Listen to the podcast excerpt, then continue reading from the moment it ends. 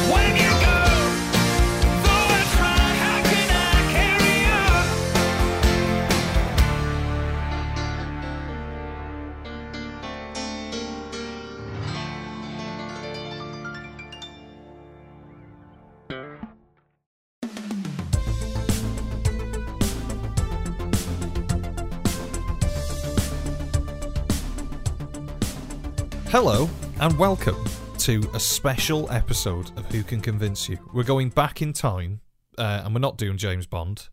Was that that was a, a cry of joy that I heard then from the audience member, and uh, we're going to do a look who's talking. And I thought, who better to invite on than the person who's appeared on more Look Who's Talkings than any other person, and has appeared on our podcast more than any other person. It's only Matt from Neither the Time Nor the Space podcast, Hello there, the man with nothing better to do. the only person free. How are you? yeah, I'm very well. I'm very well. Good, Is life good. treating you well? Yeah, it's you know it's uh, it's it's great. Life is great. Uh, have, have been up to anything exciting? Um, I skived a couple of days of work this week. I mean, I can't blame you. Can't blame Took you. a, took a well-being day. Beautiful, beautiful. That's good because if anyone accuses you of skiving, You just Ah, ah, I think you're wrong. my, my mental health. Yeah. Just putting that first. Perfect. Perfect excuse. Yeah. That's what it's there for. Yeah. You know. Like, yes, going to the dinosaur museum helps my mental health. I love dinosaurs. What's wrong with that? You know, Yeah. it really helps. It really helps. Uh, how's the podcast? Uh, so far, so good this year. I think we well we've moved fortnightly now. Yeah, every Saturday I wake up and I load the dishwasher or do whatever I'm doing. I'm like, right, who's released it? And then I'm like, it's Saturday though, isn't it? So why isn't it? Oh yeah, the fortnightly, Yeah. aren't they? I don't know. In a, in a way, I prefer it. I like not having to dedicate that much time. Yeah. But I liked the rhythm of getting it done. Like it's almost twice as bad when it comes round, and it's like, right, Yeah. I've got to sit and watch TV for an hour and do this and that. It, it's it is true. I remember when when we were doing Doctor Who way back when, as much as not that we didn't enjoy it, but it just became a bit of a slog.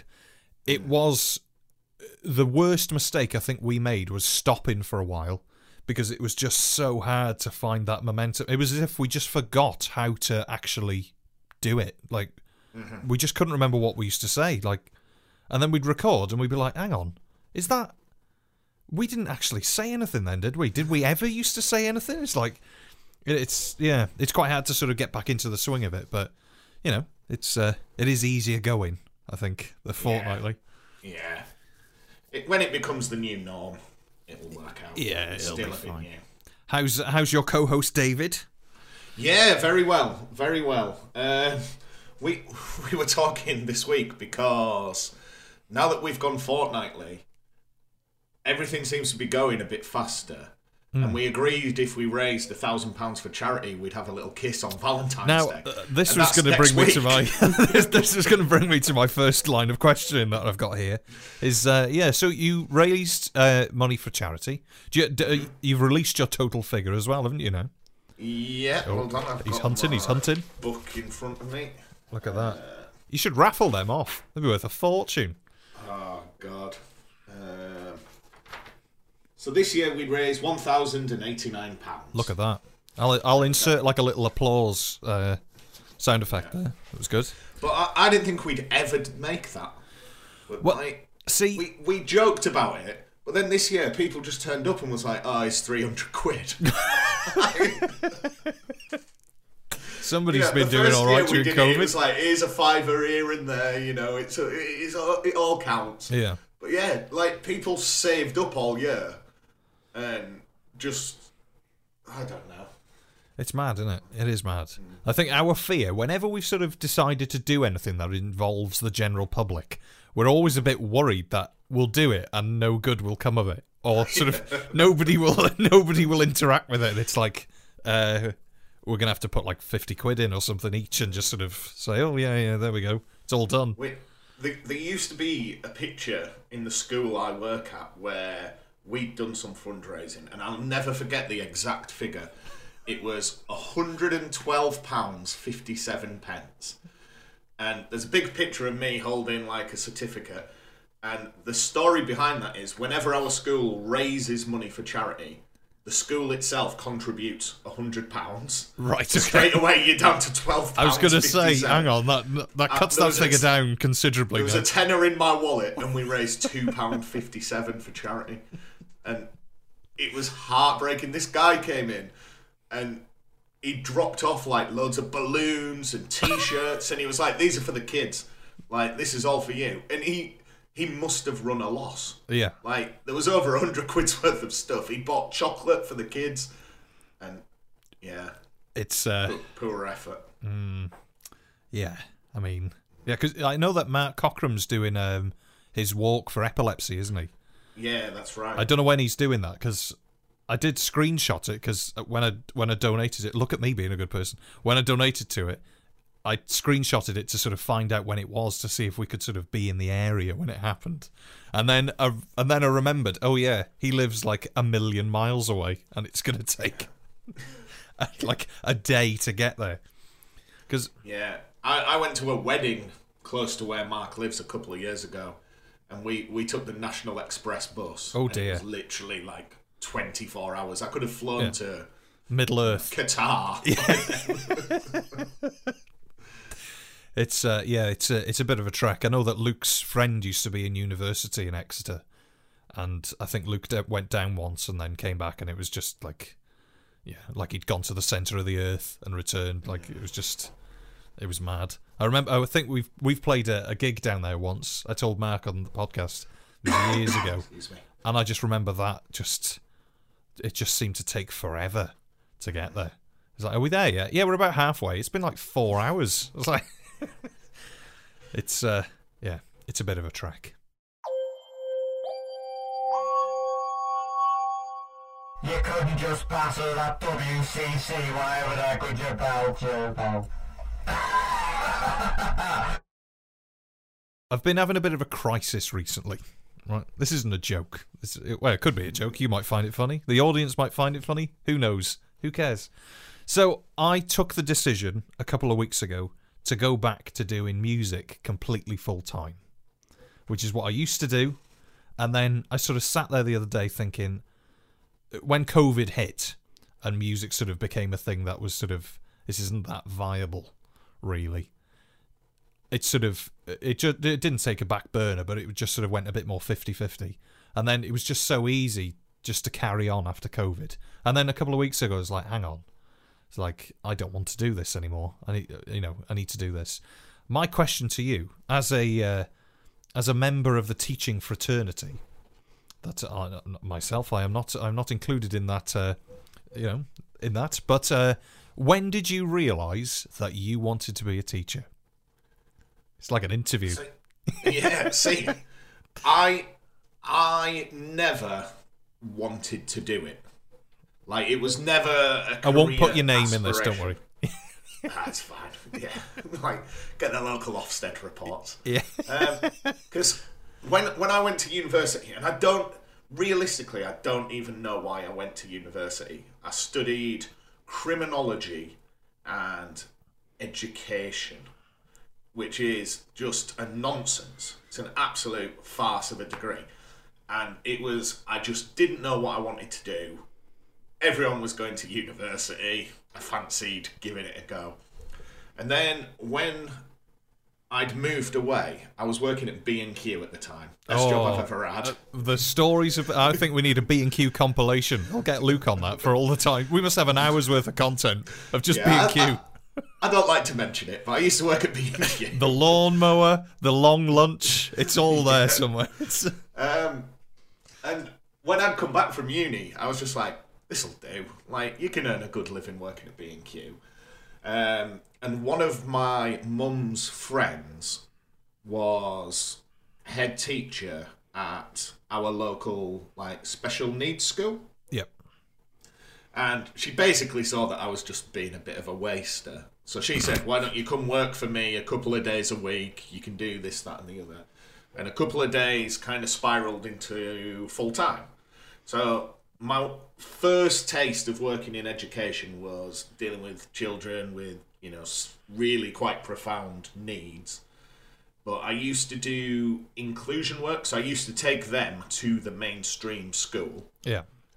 Until I spent more time at the mainstream school than I did at that school. So it was like a natural segue when a position came up, I just moved into there Yeah. and I've been there ever since. so No escape. no, so like I, I trained up as a teaching assistant, and to go back to your initial question, when did I want to be a teacher? It was when I'd hit the top of the ladder of being a teaching assistant and realised I couldn't earn any more Yeah, money. It was the pay scale that sort of. that honestly, that's literally it. And our old head, um, I mean, it, it was like serendipity. Everything fell into place, but loads of staff left all at once, and there was nobody to teach uh, psychology. So the head was like, you, "You've kind of got a degree to do with that. Do you want to teach it?" Um, and I was just like, uh, yeah, yeah, yeah. And then again, that snowballed, and I took on more teaching hours.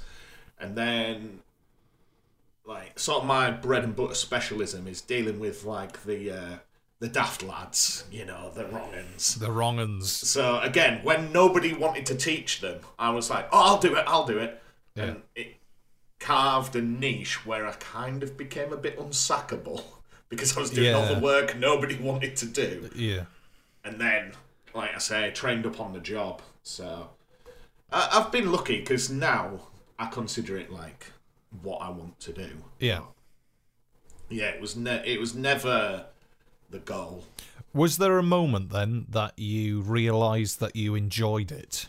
Rather than it being sort of something that you wanted to do, more that you sort of realised that it was an enjoyable thing or you got something out of it? You know. think-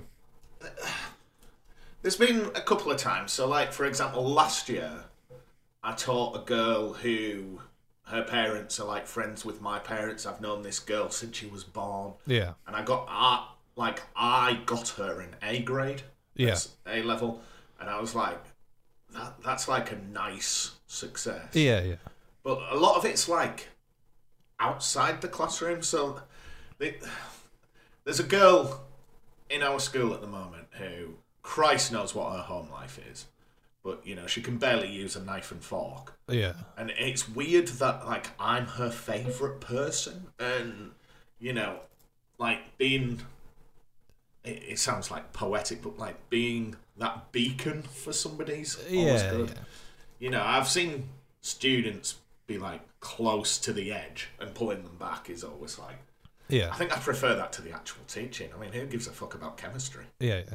Yeah. What's that for? You know, what are you going to do with that? Yeah, yeah, exactly. You can't teach kids if they're miserable, so you might as well just be. Yeah, it's it's one of those, isn't it? Especially, especially a high school. I think. I, th- I think primary is a little bit different. Like, because my other half teaches in a primary school, and it's always a like my original career idea was that I would just teach in secondary. I'd just go and teach music, and then I got a taste of that and decided it would be the worst decision I could ever make, and I'd hate it, only because. I think, especially with the sort of more niche subjects, maybe like science and music, probably t- it falls into that category as well, where they've got to want to do it, but they don't want to do it. Like they don't want to be in school, even though they've got a bit of an interest in whatever it is. So you're always you're always fighting that battle of music is fun, but we're not really we can't make it that fun. And science can be good. Like, you know, when you watch Brainiac and it's great. Well, it's sort of like that, but we can't do any of those things as sort of it's it's such a fine line and I I just couldn't I couldn't deal with that. I just mm. See, I, I quite often look at people like our music teacher, like our art teacher and stuff, because you have kids who are really talented, really passionate, and the music teachers like come alive. yeah, yeah. And then they'll have 30 year sevens who are just mashing the keyboard for Yeah. an hour. DJ, like, DJ, Yeah, DJ. And you just see all happiness and joy seep out of the teacher. Yeah. Yeah. It's uh yeah. And it's no surprise that there are so many sort of mental health you know uh, issues in schools. Like Oh, with teachers like uh, 100%. it's just it's just mayhem. Like uh, whenever my other half comes home she's always like jesus christ you won't believe what's happened today. Like you know a ta's just like stapling herself to the wall and like you know all sorts of just just uh, yeah i could yeah i've you know. Well, like, like for example, tonight at quarter past three, I go and stand on the gate as all the kids leave. Um, but tonight, from quarter past three till about four o'clock, I just had to go patrol the town because there was like kids jumping each other and you know. And then I wound up going back to the school, and then I had to take a kid home in my car because he was worried about his safety. Like, tell you, it's dark times in Yorkshire. I, was gonna say, yeah, it's proper Happy Valley kind of shit. That it's and the thing I think like the the high school that I went to that's just up the road, like it's the only high school for like quite a few miles, so it's just like everybody goes there. It's everything from sort of the children of Al Capone to Heartbeat. It's like two extremes of like. And when whenever they they're finishing school and they're just all in the village, it's just like mayhem.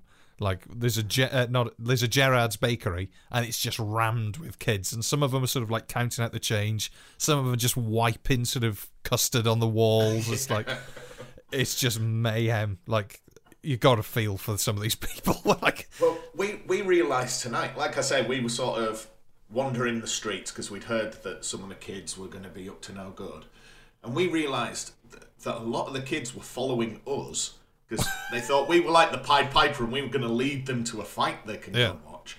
And in the end, we were like, well, I'm just going to go home. Just a big warehouse with a boxing ring in the middle of it. Like, Yeah. But no, it, I, I do like it. It's just. do you want to try that again? Or Well, the thing is, I quite often look at my pension. I always think that's that's what that's what it's all about.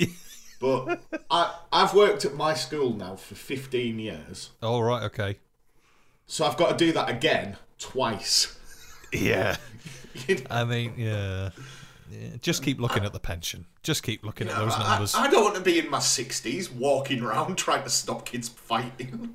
Just like yeah, just pinning kids down for just like for throating everybody and yeah, it's, not a good look, is it, when you're 65 and you think only two more years to go or whatever it is now till I can retire? Ah, WCCY. If you weren't a teacher, what else? What would your career choice be? Starts with B, ends with Q. I, I I always say Homebase. I'd love to work at the tip. Oh, now, see, I don't know whether. I think I might have mentioned this on our podcast. Our local tip, right, is about is about eight miles away. Let's round it up. It's about ten miles in that direction. Let's, let's not be specific about this sort of thing. And the people that work there, right, they're the absolute Gestapo of North Wales, right? they're just they're the worst people that could ever work somewhere like that where you've got a load of things they root through everything and they're like you're not putting that in there. There is no way. And they will watch you like a hawk. They're awful. They're awful human beings that work in that one. I don't mind saying it. I, I just think like yeah you could have a slow day at the tip. But imagine the joy if someone brings like a sofa. and it's your job to reduce it to the size of a shoebox. oh see we haven't got any of that sort of stuff we're not that sophisticated with our tips they're literally just bins that are built into the ground that a big lorry comes and just drags them away every now and again it's Oh, see, we we've got a couple. We've got a a machine one where the floor kind of Oh, goes backwards and forwards and just smashes everything. And then the one you put the wood in, it's got like it'd be a bit like a log, but it's made out of metal and it's spiked like a cheese grater. And it rolls backwards and forwards, just shredding oh anything in its path. Now, this is the sort of thing that next time you go to the skip, that needs videoing. You know, That when needs- you get in, when you get in your car to leave and you see someone pull out a full mahogany desk, you're like, You, you get out and have another look. just like, do you need a hand with that, mate? Brilliant. Oh, that, that's this is a different world, guys. Do you? I don't know whether this was a thing in England during COVID, but it's still in place here. That when you go to the skip, you have to show ID. no. Oh, see, we have to show ID to say that we live like within the area of the skip. Right. Okay. because when during COVID, because there's not a lot of there isn't a lot of skips that are around us. To be honest, I think after that one, you've got to go to maybe I don't know, like Shrewsbury way. Probably you've got to go over the border, and if you want to stay in Wales, maybe like Mold is like the nearest place. So they made you show ID because there was sort of a big pandemic. Obviously, there was a big pandemic, but there was another another pandemic of people coming over the border to use the skip. See, it's mad, isn't it? Cross contamination of. Exactly. We're not of waste of things nobody wants or are ever going to touch. It's No, we had it where you could book in to go to the tip Wow. during COVID. Yeah. Get like an allocated slot to go in. that's brilliant. Yeah, I wish I still did that because our, ours is on like a main road, but the drive into the tip is about eight foot. So if it's full, you can have one car waiting, and you have to park on like an A road to See- get into. I I thought about doing something because I want to know where our rubbish goes. I thought if I buy an air tag, And just chuck it in. chuck it in the bin, and just see where it goes. Like probably end up in like Bombay in the sea, doesn't it? Like, but I'd love to know where it goes because there's w- there's a sort of a big uh, like landfill that's not far from us, and apparently all the rubbish that's from there is from like Newcastle. So like Rob and Liam's old Doctor Who DVDs are probably down the road. Like, I just want to know where it goes. I don't think we've got. We probably do. I've not looked into it enough. I don't think we have a landfill. Oh, it probably comes here. I know. I know. At Manchester, they've got that massive incinerator. Oh yeah, huge. I know that if if you're on uh, on if it's a clear day, right, and you go up the coast, Holywell, and you can look over sort of the um, whatever you call it, sea, water thing towards sort of Liverpool and then beyond, you can see it faintly in the distance. Like you can Oh, wow. see it. It's amazing. On a clear day, it's what you really want to see. A load of rubbish time- burning. Last time I went to Manchester, me and my friends were driving home. We drove past it, and then some 20 minutes later, we drove past it again, and we didn't realise we'd just been caught in this one way system going round and round and round.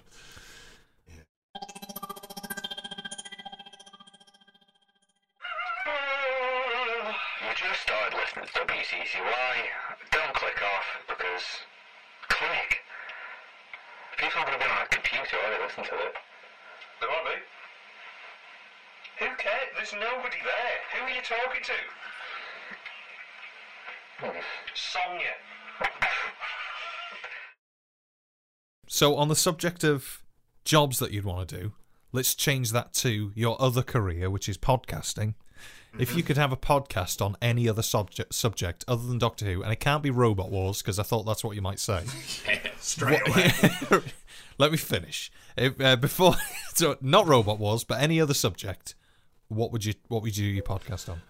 I'm absolutely livid that that there's that uh, off menu podcast because that that is, I mean, that's the first 20 minutes of our podcast. Well, yeah, Yeah. That's- So it, it, it would be food. It all I do at work, if there's an awkward silence, I just ask everyone what they had for tea last night. And but like not just as like a verbal cue, like genuine interest. What Yeah. has everyone had? Was it nice? See, uh, going back to COVID, I developed this. I suppose you could say it like a nervous tick, like you say about asking people about what they had. I started asking people in shops, like, "Have you been busy?" Like all of the cashiers and stuff like that. I'd say, "Have you been busy?" And it started off as a sort of like, "I bet you're having a horrendous time in here," so I'll just be friendly and sort of thing. But now every shop I go into, whoever's on the till, I'm just like, "Have you been busy?" And honestly, people light up. I'm sure they're not just sort of putting it on because people just don't speak to people anymore. Well, they don't around here. Yeah. Like, like see, I go into a shop and I'm like, "Have you been busy?" And they just talk like they just keep speaking about like, "Oh, it was quite busy. I stacked the shelves earlier on, and then this happened, and then this happened." It's like you paid by cash or card, and then the manager came out and like took the thing. I was like, oh, "Brilliant!" But you get all the inside gossip about, you know, like the manager's a right ass. See, one of my like verbal ticks, other than saying like all the time, is uh, if if I'm at work, I must have a thousand students and staff all day just going, "Are you all right?" And I just say, uh, I just go, "Yeah, all, all the better now I've seen you." And I'll walk ten feet, and someone will go, "You're right, sir." Yeah, all the better now I've seen you. and at first, all the kids were like, "That's a really nice, what a nice guy," and they've all cottoned on. It's just all I say to avoid conversation. Yeah, it's like an automated reply. Like when when the iPhone rings and it's like you can send it like a message if you're in a meeting. In a meeting, we'll call you soon. Like, Yeah, just like, yeah, better now I've seen you, and just walk off. yeah, I mean, I try. I think my my standard go uh, goodbye is don't have too much fun. Like I say that all the time. Like don't have too much fun, but to the point where I've said it at a few fu- funerals and got a bit of a funny look. And but yeah, you, you know when you just don't think about what you've what you've just said. It's uh, yeah. Is there a job you would never do? Is there a job I'd never do? Um, I obviously like working in a Chinese sweatshop for two pence. yeah, an gonna say, hour yeah, being employed by Primark in the Middle East. It's, um, I don't know. You know, I think anything sort of hospitality scares me. One because I've never done it, and two, the people look so unhappy doing it. And I'm not saying that's not their fault, but just sort of waiting on people and things like that, it just seems soul destroying. Just because people are so ungrateful, like not to try and sort of say as if like, oh, wow, I great, but whenever we go out for anything like that, I always try and be like as nice as we possibly can be, just because you think it just must be horrendous. Like I can't imagine just like, oh, my steak's not cooked right. Can you just get rid of that now? And just things like that. I just, oh no, I couldn't do that. But I think, yeah, that that would probably be the the thing that I don't think I could do. I mean, if needs must, I think you can sort of find the will to do anything if you're on like the bones of your ass, you know, because bills don't stop coming, do they? I think, you know, you, you could find the will to do it, but um, I can't remember what I was watching the other day. It was something. It was a bit like Life of Grime, where people were climbing through like the most narrow tubes, oh yeah, and I had like a full blown visceral claustrophobia type Yeah. thing. I'd hate that. Anything like that. It's yeah, I know. I I think I've I'm sure I've told this story on the podcast before. I probably said it with you about when Tim used to work on the drains, and uh, yeah, the story of the big blocked drain was. Uh, Yes. No, I'm all right, thank you. I, I think actually anything with heights because I think heights is probably my biggest fear. Oh really? Yeah, it's even felt in the shed roof. I get a bit wobbly. What's your biggest fear, Jerome? I, I don't like birds. Like I'm not scared of them, but Yeah. like when if you, I'm walking down the street and you can see one flying and it just looks like it's going to hit you in the head. I Yeah. really hate that. And if there's one on the ground and you're walking towards it and all of a sudden it just goes crazy, fluttering as it takes, hate yeah, hate it. It's, Um, there's a lot of people that are scared of birds, though. Like I have noticed that the first time I heard somebody say it, it was the neighbour who lives next door to me, ma'am, and he was like, "I'm terrified of birds," and I was like, "Terrified of birds?" And then since then, I've heard so many people say that that it's just like this fear. when when I was in Australia, I, I, can't remember if I've ever told you, I got attacked by a magpie, and it was horrible. It, I genuinely thought I was being mugged. I think it it felt like being punched in the head, and I I just hated it ever. since. like ran down the street, turned around like, oh, where's my attacker? And there's a single bird in the middle just of the road. Just a magpie. Yeah. One for sorrow, two for joy. It's uh, yeah, but yeah, but birds can be funny though, especially like in a city where there's just millions of the things. You know, like I see a massive flock of pigeons, and they just they just go everywhere. It's just yeah, that's not nice. So uh, on the subject of jobs, so you said that your job would be sort of the confined, spacey, drainy kind of. Yeah. Couldn't do that. Anything claustrophobic, like. Yeah, Uh, in fact, that's probably up there with birds as my big fear. yeah, But rationalizing it, I just don't put myself in that situation. Like, I'd, I'd hate it to be like fucking Winnie the Pooh. Someone walks past, my ass is stuck in the air where I'm stuck. yeah. You know, get me out! you know, get me out! Just no, thank you. No, it's like caving and things like that. I, I it looks amazing, but I could never do it because uh, I'm a member of the Big Lads Club as one. Yeah. So that sort of stuff just sort of gets written off instantly. Like you know, you're not going to get in there. But I, I'm a little bit older than you, but when I was younger, there used to be a program on the BBC called 999 Lifesavers. And it, it used to reenact 999 calls. oh yes, Some of them were like horrible. Like there was one where a guy was walking along the top of a wall and he fell onto like an iron grate fence and it had gone through his leg. Oh. But I, I remember one where there was kids playing in the back garden and they were running through the house, back garden to front garden and stuff. And the mum was like, "Stop running through the house! Stop it!" So this little girl had tried to squeeze through between two houses that were like maybe a foot at most apart, and obviously got stuck. And like, it makes me feel sick if Yeah. that had happened to me. That's uh, that's intense. That is.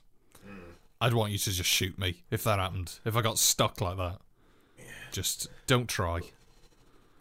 But uh, again, as a child, I remember I once got locked into like a walk-in wardrobe with one of my cousins. We were playing, and like the door handle fell off, and I, I remember it was like a hostage situation. I was like going, "Let's just stay calm. We're going to be all right." And I was like, "I'm in my auntie's house." There's three people in the house, and we're two of them. Someone's going to suspect where we've gone. Well, there might have been a lion and a witch. You know. But like literally like hugging him, just going, Don't worry, we're getting out of this alive. It's gonna we're be Going to be okay. Yeah, shh, shh, And shh. It's like Yeah, we're just in his bedroom basically. That's yeah. That's uh, yeah. Get, getting stuck in thing. I remember once we played. I think it was in York in the uh, Barbican thing. Okay, yeah, yeah, yeah. and uh, this was going back a few years now, and our guitarist went for like a wander around all like the underneath, you know, where mm. all of the just dressing rooms and stuff like that are. And he'd gone into like a sort of storage room thing because it had one of those sort of press to open door latches. But he'd gone in and it was pitch black. The door had shut and he couldn't find the door. Oh wow. So he'd been in there for like an hour in the darkness, and we couldn't, we didn't know where he was because we were like, well, where, where's Ian? Where's Ian gone? And just wandered about, wandered about, couldn't find anything. Next thing, we like at the bottom of the corridor, we could just hear this banging, and he just, we had to let him out of the room because it was like a one. You must have been able to get out through the door, but you know when I think you know when you just panic and you just can't figure out how just doors work and things like that. And he was just hammering on the door, and he was just pale, as if like, the, as if his intestines had been ripped out, and he was. It was, uh, yeah. Don't so don't go into places you don't know. There's a top tip. Top tip. WCCY. Now you mentioned mental health earlier on. What's something that you struggle with in life? I, I I never knew what it was called until a couple of years ago. Imposter syndrome. So it, it's where you constantly feel somebody is going to catch you out. So like if if I'm teaching a lesson and somebody walks in the room, I always just go, "Oh, they must be here because this lesson's shit." Yeah, yeah, or like, oh, they must have heard on the grapevine that I'm not doing a good job. Um, so yeah, I re- I massively struggle with that. yeah. And like, if I have like review meetings at work, I'm always like mortified. Yeah. But then, like, any other day, I'll just be like, well, if I was rubbish, I wouldn't be here. They'd have sacked me. Yeah. And you know, just assuming I'm not quite good enough. Yeah, yeah.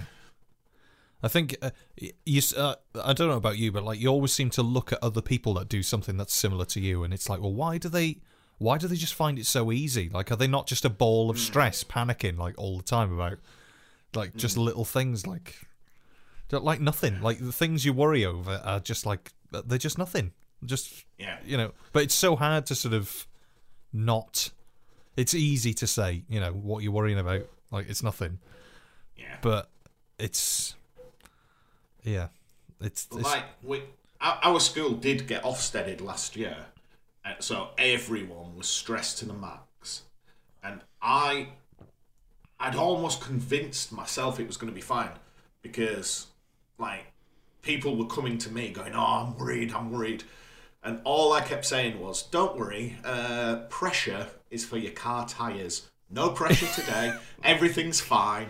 yeah And eventually, I kind of half believed myself. yeah But, that's good though like it's good that you can sort of convince yourself out of a out of a situation like yeah. But yeah, I think in in terms of my like mental well-being, that is massive for me. Yeah. Like, if ever anyone comes to me and they're like, "Oh, can you just do this for me?" Like, I'll, I'll make sure I've done it to the best of my ability, Yeah. but not because I'm fantastic at doing it, but more like I, can't be seen to be shit at this. Yeah. Like, you know, That's yeah. It's uh yeah, I know I know what you mean. It's sort of yeah, and I I can't say no. That's my problem with stuff like that.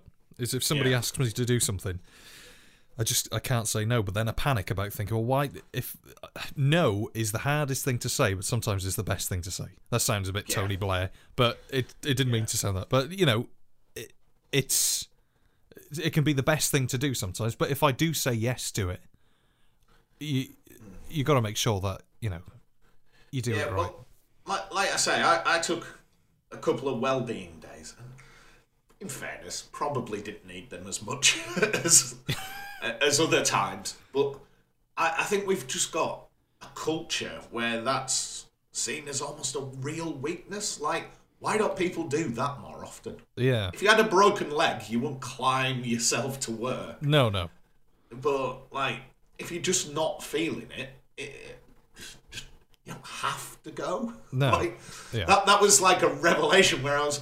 I went to work the day after, and I was like, "Oh my god, there's going to be thousands of emails." I think I had thirty, and most of them were automated, like Yeah, yeah. replies and stuff.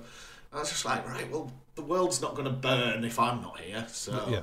That's that's the thing. up. It's Yeah. yeah. I think I always imagine about people who are in like really high pressure jobs, like they must sort of just drive themselves into a position where they think they can't have a day off because if they have a day off, the wheels just fall off and that's it. Mm. Like you know they've just had it. Like it's yeah. But I think some people, I think I'm sort of like that to a certain point, especially with sort of band things. I take on a lot of responsibility for sort of booking things. So mm. then I just by default become the one who has to organise everything and get everything out to everybody. And can you all learn this by this time? And then you need to turn up here, and then you need to sort of out sort out with the venue when you've got to turn up and things. I know it seems like little things, but a lot of those little things do just sort of mount up, and especially when you look forward into a diary and you're like, holy shit. There's a lot of them coming up, and I need to do that for all of them. That sort of, yeah. But I think I think one of my sort of big ones of um, of sort of uh, struggles is, uh, and I, I never really realised what it was until I heard somebody talk about it the other day on a sort of um, it was like a sort of podcast, but it's just on YouTube, you know, like a sort of thing. And they said that they suffer really badly with vocal dysphoria. So I did a bit of googling, and it turns out like the the term of vocal dysphoria came about sort of when people are transitioning from you know gender swapping, okay. and then they're sort of uncomfortable with the way their voice. They feel like their voice doesn't suit uh, what their what they want their perceived look to sort of you know come across as. And I was like, right, okay. And then I heard this guy saying about it, and I was like, oh my god, that's I've hundred percent like I'm convinced I've got like a sort of vocal dysphoria thing, not in a sort of that I don't like the sound of my own voice, because obviously we record a podcast. I hear my voice probably more than mm-hmm. you know. I hear it all the time. Like I'm hearing it through the headphones now, and it's it's more of a sort of in a gig situation. I've convinced myself that I don't like the sound of my voice as much as I would like the sound of somebody else singing because I was I've never considered myself a singer and whenever any whenever I say this sort of thing to people that I know they always sort of go oh right okay yeah whatever but like I genuinely don't it's like I only ever consider myself a piano player because it's the only thing I know really how to do But then for for all like the music videos and things that you release, like uh, I mean I don't troll through them, but I see you get a lot of positive, nice feedback. Yeah. Have you have you ever had any negative or any that have really hit with you? Um, I I had what there was one uh, uh, negative, not so much. I think the only sort of negatives ones that I get are people that say, sort of, uh, why don't you just record the drums as well? And like the simple answer is that I just I've got nowhere to put the camera when the drums are here. Like that's Right. that's as as simple as it is. Like you would, I can't I can't get the camera far enough away for it to sort of for it to work. But in terms of sort of positive ones, uh, I had one that's on one of my YouTube videos, and I had to sort of it, it was it was in it was from somebody in Japan, so it was sort of half English. You could tell that they'd sort of like made an effort to sort of write in English, and it was an enormous comment. Like they just went read on, read on, read on, read on, and it was just this massive email message about how they'd been struggling with loads of things, and they found this video, and they couldn't believe how great it was, and like loads of things like that, and stuff like that is great. I try not to take. I'm not very. i think I'm not very good with compliments, but I don't think anybody is really. I think if you're okay with getting compliments, or you sort of thrive, well, not not thrive on it because I think it is a good thing to get. But I think if you're sort of comfortable with compliments, I think it it can sort of say something a little bit about your personality. Maybe you're a little bit confident with that sort of thing, and confidence is fine to have. But I think you always expect a compliment. I think then, and then when they if it doesn't come, I think it can sort of thing. So I never do it for the compliments. I've I've only ever sort of done those videos and stuff on YouTube as a sort of uh, a proof that I'm not dead. Because I think, like going back a few years when I sort of took the touring thing a lot more seriously, it was sort of uh, that sort of dealt with itself. Like I didn't have to sort of. I was just the person that was in that band, or I was the person that did that sort of thing. But I think as soon as that sort of stopped, and I decided actually, I think I want to do something on my own, or I want to teach, or I want to do whatever. You sort of that train carries on going, but you're sort of left behind. So all of that stuff that had you in it has just disappeared now. So I think I'd sort of just did it as that sort of a thing. And to a certain extent, it's sort of become a bit of a noose around my neck because uh, when I started the first video, which I think was a sort of just over a year ago from now when we're recording this, and it just so happened to be an Asia song, and I'm not I'm not the biggest Asia fan, right? I I like them, you know that's why I chose the song, but because it went down well, I did another one, and then the band saw it, and then certain things happened, like with with me and the band. But like, it just sort of became a thing that everybody expected. So whatever I released, the only thing anybody was ever interested in was Asia. So oh, Really? like I could do I could do anything else and most of the comments would be like this is great. Why don't you do this Asia song that nobody's ever heard of? Or it, like literally if anybody ever looked through any of the comments of anything that is unoth- anything other than Asia it is all comments of people saying why don't you do this song off an Asia album? Why don't you do this one sort of thing? Which is great you know. I like that people like that thing. But it it become it makes it more and more difficult to sort of not do that area of music like but on the other hand like you look at other things like people on YouTube like I post most of my stuff on Twitter but recently I sort of I moved more to sort of putting them on YouTube because I've got this thing where if I post it constantly on Twitter about that sort of stuff I think how annoying it would be to see it. That's Yeah. like do you know it's like, for people to look for rather than you. Yeah. But then again, a lot of the people that are following me on Twitter follow it because they found it.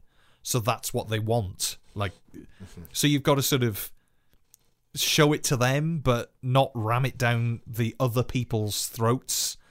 And that's that's so tricky. That's something that I really struggle with. But on the subject of like the vocal dysphoria thing, a lot of people when I did the first video, a lot of people said you sound a lot like the singer that was in the original in the original band.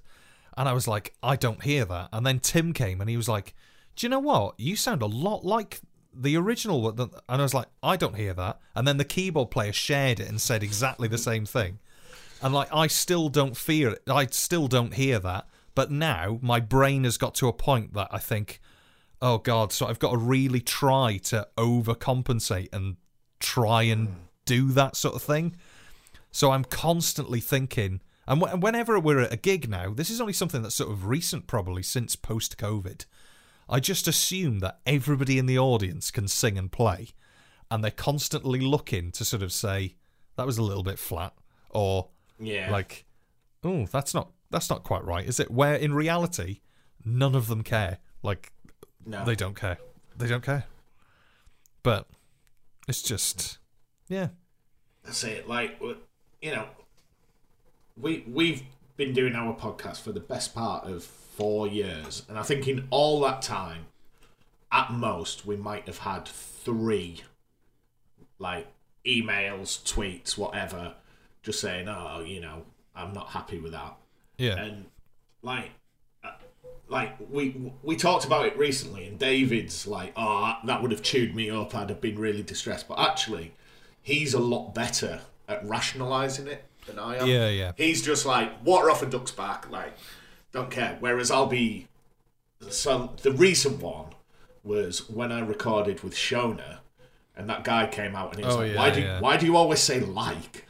And I mean, you know, I've known Shona for like some time, but I just wanted to do a good job, so I was maybe a bit nervous. yeah, I was probably quite tired because we recorded late, and and just this guy was like, "Oh, if every other word wasn't like, I think I'd prefer it."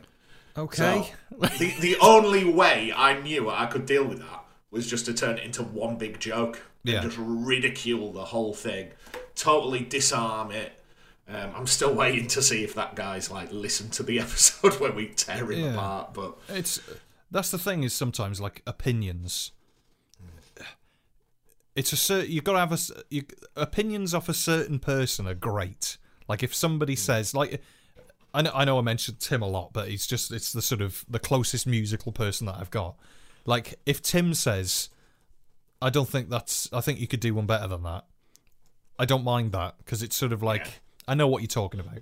And then occasionally, like some people online, like if they make a comment and they sort of back it up with something, like I don't mind that. I uh, it is what it is. Like whenever, because I've always like been the band leader in things that I've done, so like I have to openly sort of criticize things or say, you know, we need to try that again because it's not that's not great or that's wrong. We need to change that. That sort of thing's fine. Like I I'll take that on board. It's the sort of out of nowhere random things like uh, well, I just said like, but like things like like you mentioned then about somebody picking up that you said like a lot. Like I didn't pick that up, and even when you said when you sent the message and said this is what's happened, I went back and listened, and I was like, it's not. They haven't said it that much. It's not as if it's sort of But then we we got one once, and it was like, oh, I can't believe this is a, a Doctor Who podcast when one of the hosts hasn't even watched an Unearthly Child. That's the point of our podcast. I'm watching it all and learning as I go, and it's just like, call yourself a fan. no, not really. Open, I openly say I'm not. Yeah, But, it's yeah, that, yeah, it's people keep keep your opinions to yourself. Like yeah, with things like that. I, I don't know because like with with Doctor Who, it, it is some people's passion in life, and it, Yeah, it's yeah. just not mine. So if you make a flippant comment, Yeah. you, you you're always going to offend somebody, aren't you? That's I think that's the pro. Whenever there's anything, uh, when you think about it, most things have got a fandom. Like I've I've noticed over the past couple of weeks, I've started watching a lot of sort of electrical repair videos on YouTube for some Okay, yeah. Like they're just great. There's this Oh, bloke, my wood mate. turning for me. I love wood turning. Oh, it's just great that sort of stuff. There's this bloke, my mate Vince, where he just buys like a PlayStation that's broke, and he's like, right, why doesn't it work? Let's just make it work, fix it. And the people in the comments get so worked up about, oh my god, I can't believe you turned the, you touched the capacitor that way. Why did you do that? And it's just like, Jesus Christ, it works now. Like, just leave it. Just leave it. People get worked up over stuff, and uh, you know, it's fine. It's understandable. It's people's passion. It's like music's my passion. Some people have Doctor Who as like their main passion, but they get so offensive and defensive over little things where I think people just need to sort of let go after a while. Just Yeah. you know, Like, Uh, if if your hobby stops being fun Yeah, It probably shouldn't be your hobby. yeah. I mean, uh, yeah. It's. I think that I've I've sort of been lucky in a certain point where my hobby has been allowed to be my work, but you have to sort of take it seriously, but not take it too seriously. Otherwise, it becomes really dull. I know that before COVID, I went through a patch with all of the gigs where I really struggled to enjoy them. Like I just couldn't, I just couldn't do it. I couldn't enjoy it. I hated every gig that we ever played. It was like I heard the voice recordings back, and I was like, I hate my voice. We need to get a singer. And we even went down the route of like auditioning people. And in in the end, it's just like, did everybody else have a nice time? Yeah. There you go. That's fine. That's like that's all we're there for is to just people to have a nice time. It's like you know, who cares? Yeah you know. Anyway, It's got it's got deep tonight. I hasn't know, it? yeah, I was gonna say. You know, I think last time I was on, we talked about goblins. oh yeah, we phoned Tim about his goblin in the woods. Um, if you've got a W, you got a couple of C's, chuck it out Y, you got yourself a good WCCY pie. So one one thing I've semi prepared Okay, was I, I was listening to one of your recent episodes I'm sorry. and I, it's it's fine. I thought Luke might be here, and one of the things that the two of you said you always wanted to do, and what I've prepared, is a spelling bee. Oh God. Okay. So this is an American sixth grade spelling bee. So this is for eleven year olds. Right now, I can't spell without. Am I allowed a pen and paper? No, no that's one of Oh. the rules. The only thing you can do is you can ask me to use the word in a sentence. Oh right, okay. Have I got So to wear if a tie and stand on a stage as well? Yeah, and remain a virgin till you die in I death. was gonna say. So the, the first word, they're going to increase in difficulty, it says. okay, okay. So the first word I'd like you to spell for us, Harry, is action. Action. Can I spell it on my hand with my invisible if, if pen? you need to. Uh, A C A C T I O N. That's correct. Thank you. Thank you very much. Right, give you one point for that. Right, your second word, Yes. can you spell the word surface? S U R F A C E. Excellent. Thank you. Word number three, can you spell noisy? Uh, now I always spell this wrong. No, this is the a, a word that I always struggle with. N O I S E Y N. S E Y. Oh, it's got no E in it. It's N O I S Y. Is that have I failed now? Yeah, it's all right. We've got a good two minutes of content out of it. That's all right. Have I got this the reading age of a three-year-old? Is that? Um, I don't think it scores you, but apparently the list I've got is 300 words. Good you should know how to spell by the time you're 11. Brilliant. Well, like it, like, I, I mean, I did state before we started that with a pen and paper, I'll be all right. I got sent um, uh, on the subject of uh, reading and spelling. I got sent a book from Ian Martin from uh, Mark Cockram's and Ian's podcast, and I opened it with complete fear that the text is absolutely tiny and it's about a billion pages, and it's about Doctor Who. So uh, that'll be uh, that'll be fun to read. So if anybody's read uh, read, uh, oh, actually, I won't re- say what it is because I don't think I'm supposed to. Not yet. What was one subject in school when you were in school as a, as a pupil that you feared the most or disliked? See, I, I, I tell my students this all the time. In a in another world, I'd be a maths teacher. Because when I was at school, I had a maths teacher that I wasn't particularly fond of. Yeah. But she went on maternity leave, and we got this brilliant old guy, and every lesson was like magic. And Yep. I, I just fell in love with it, and it became super easy. Like, even now, I'm pretty good at maths. I can do countdown and stuff. Um, and then I remember just going into the classroom one day, like, yes, it's maths. And she'd come back off maternity leave, and he was gone. And I was just like, Oh Done. no. Um, but yeah, I really like that. I I really liked woodwork and technology, Yeah. but I was never as good at it as I wanted to be. Like in my mind's eye, I'd be making like beautiful tables, and I'd just like have two blocks of wood glued together. Yeah. It's it was maths for me. I always struggled with maths. All I think I'm I probably I'm a little bit numerically dyslexic. Right. That it just doesn't go in. Like it I just really really struggle with maths. And I'm not ashamed to say that. I know some people are very sort of fearful Yeah. of what people think. Like with spelling and maths with with all sorts of subjects like that, people are a little bit fearful of the views of what other people like think of that. But I always struggled with it, and I remember in year four, I think it was in primary school, we had a we had a teacher, Mrs. Tomlinson, and she there was something about the way she taught maths that I just understood it. Mm. Like everything she taught, like you said with that the old guy that came in, I just I just got it.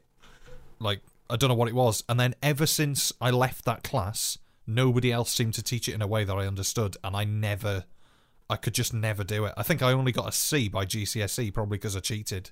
Like, I must have had just a load of numbers written on my hand and just uh, the the guy that taught me, he was his name was Mr. Gilpin, and randomly he appeared on my Facebook as like people you might know. And Brilliant. I thought he I thought he must be in his nineties. Yeah, he knew Noah when he was a lad. When he taught. Yeah. so I thought, like, I've got to take this opportunity. So I sent him a really nice message, just going, look, you might not remember me. It's been some 20 years, but I just wanted to say massive thank you, you know, like, because of you, I developed this, like, understanding and I carry it forward into my job. Um, and he was just like, oh, you're Matthew, are are you Mark's brother? I remember. Do you keep in touch with Chris that you sat with? And he, like, remembered everything. It's weird, that isn't it? Some people Yeah. have just such a great memory for things like that. That's it. Like, I, I mean, I've been teaching 15 years. I couldn't pick out in a police lineup people I've taught. And he just knew it, everything. And I was just like, oh my God. Yeah. like, it was brilliant. I had uh, speaking of like people that have got great memory like that. I was in, I think it was Liverpool. I, I, I might have said this on the podcast on, in Liverpool. I think it was last year, and I was in the queue, and I can't remember what it was for now. And somebody came up and they said, "You used to be in a band, didn't you?" And I was like, "Yeah." And they went, "We saw you in the like whatever it was." It was like you were the you were the uh, you played the uh, piano, didn't you, and the organ bits? And I was like, "Yeah, yeah, I did." And they were like, "Can we get a picture?" I was like, "This is really weird. Like, how do you remember? Like something mm. like there's no evidence of it anywhere. Like it's not as if it was just really weird. Like some people are just so switched on with like remembering names and faces and things like that, and I'm definitely not one of those people. I I, I can't remember anything. Like, yeah. It's yeah, massive struggle. Right. What have you been watching recently? Uh, the Apprentice. Really? But, but I don't really like it. But I cannot get enough of Alan Sugar's shit jokes. Oh right, okay. Like every episode, he'll tell one joke, and they'll go, "Oh, Lord Sugar," and it, it's never funny. No. It, it, it, like, I think one of the contestants was an exterminator. Wow. He was like, "Oh, you might be an exterminator, but I'm the Terminator, and I might be saying you're not back." Like, that's that's not the line, Alan. It's I'll No. be back. Mm. But they all go, "Oh, Sir Alan." Yeah, please give me a job. yeah, like yeah, I, anything like that. I like programs. It's, it's usually middle class people. I like watching them fail. Yeah, it's great. It's great. Yeah. Really confident ones as well. I like them to be Yeah. crushed. Like um, when they get sacked. Oh. they're like, they're like, oh, I'll show you. And then you know you see them two years later and they're running a market stall. Yeah. They're doing really well. Um, I don't, I don't know. I've been watching The Last of Us. That's See- like, My other half's been watching that and she says it's great. Hmm. But I I haven't watched it only because I just haven't watched it yet. I'm sort of waiting for a few people to say it's good. That's usually my my go-to. Yeah. Is I get a few opinions and then I'll go for it. But because it, it's a game, isn't it? We we've got the game, but we never. I think we only played it for a little bit. I, I'm certain going back, I think it might have been when me and Mark were on your pod and we were talking about computer games. I was like, it's the best game Best I've game ever you've ever played. Yeah. Yeah. So I, I was really, really up for the TV show. Does it live up to it? Yeah, I would say so. Yeah. I would say so. Um, but no, me. So I, I don't watch a lot of live telly. Like I'll watch, I'll stream stuff, but usually on an evening, it gets to about seven, eight o'clock, and if I've not got anything on, like my brother and a few friends, we have a little group, and we play PUBG, which is a bit like Fortnite but for adults. Right. So most nights, like, we have like because there's six of us, so it'd be a rotation. Any of the six of us could be doing that. So Yeah. just to catch up with each other. So Well, we've been watching um, a lot of uh, the American Office. okay, Now, I've I'd never seen it before. I think I maybe I saw one episode sort of when it came out, like 2005 or whatever it was. Like I would have just sort of seen it in passing, and I don't remember enjoying it. Only probably because I was 10. But you know, but so I came from I came to the American Office via the sort of things that came after it, like Parks and Recreation and stuff like that yeah, and I'm obsessed. I'm just Really? obsessed with the American Office. I just think it's great. I think it's how great. how far through are you? We're on season five now, I think, Right. or maybe season six. Uh, it's just great. It's like, Like when when it's at its best. oh yeah, it, yeah, it's, unbeatable. fantastic. It's just great. Yeah. And usually, I'm not a fan of that American humor. Like looking now that I've watched the American Office, I see why some people don't like Parks and Recreation. Yeah, like it's very it's very american and some people just don't click with that sort of humor and i'm 50-50 with it sometimes i click with american stuff and other times i don't but this I, uh, it's just great like yeah. this so like I, I've watched all the Friends and The Office and things, but then the what there's some that people really harp on. Like I've never watched Seinfeld. No no i've never Uh, no. And one of one of my close friends is like, "Oh, Frasier's like the best program you'll ever watch." It's okay, yeah I see i love frasier. Really. we bought the we watched I, I used to watch it before i went to school in the morning because it was on like channel 4 Channel or like 4, you know, like 7 o'clock in the morning. And i was obsessed and then we bought the box set a few years ago and we just binged it all and i just i, I just love it. I just think it's great but i don't i think it's more like the characters rather than like what's actually happening because nothing ever happens. Yeah, like like nothing over the whole season the whole series like there's four plot points probably that are sort of meaningful. You know like a marriage a death a marriage or whatever like that's that's all that's there but i just really like the characters. It's like um, quite quite often when when I go see my partner because she works from home, she'll have the TV on in the background, and usually by the time I get there, the Big Bang Theory's on. see and I, I, it's okay. The bet that's probably as good as I can say. But then my dad, who is in his sixties, Yorkshireman, farm mechanic, loves it. Like he cannot eat his tea without the telly on and the Big Bang Theory, and he'll do like big guffaw laughs at it. And it's yeah i've i've i've really struggled with a big bang theory. I think it's that it's supposed to be cringy isn't it? Like that's the like the Yeah. one of the elements that makes it funny. But i really struggle with it because you can i can sort of feel that it's forced and i think maybe not that i sort of fit in with them but you can sort of see that oh right okay fandom and things like that are sort of hmm.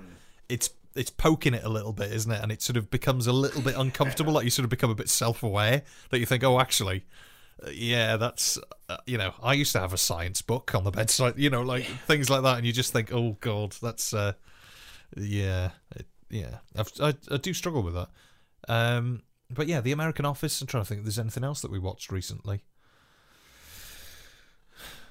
I, I so. watched the worst film I think I've ever seen. Oh, go on.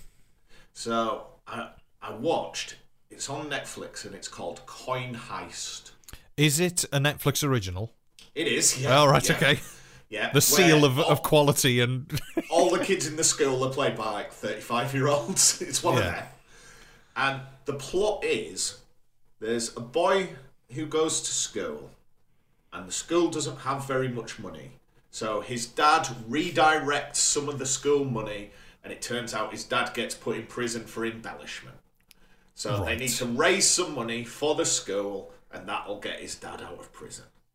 okay, that's how that works, is it? You just So they go on a school trip to the US Mint, where all the coins are made, and they decide if they make a defective coin, they can auction it for more money. right. So there's a coin that's got a fish on it, and they're like, "Oh, we'll give the fish an extra fin."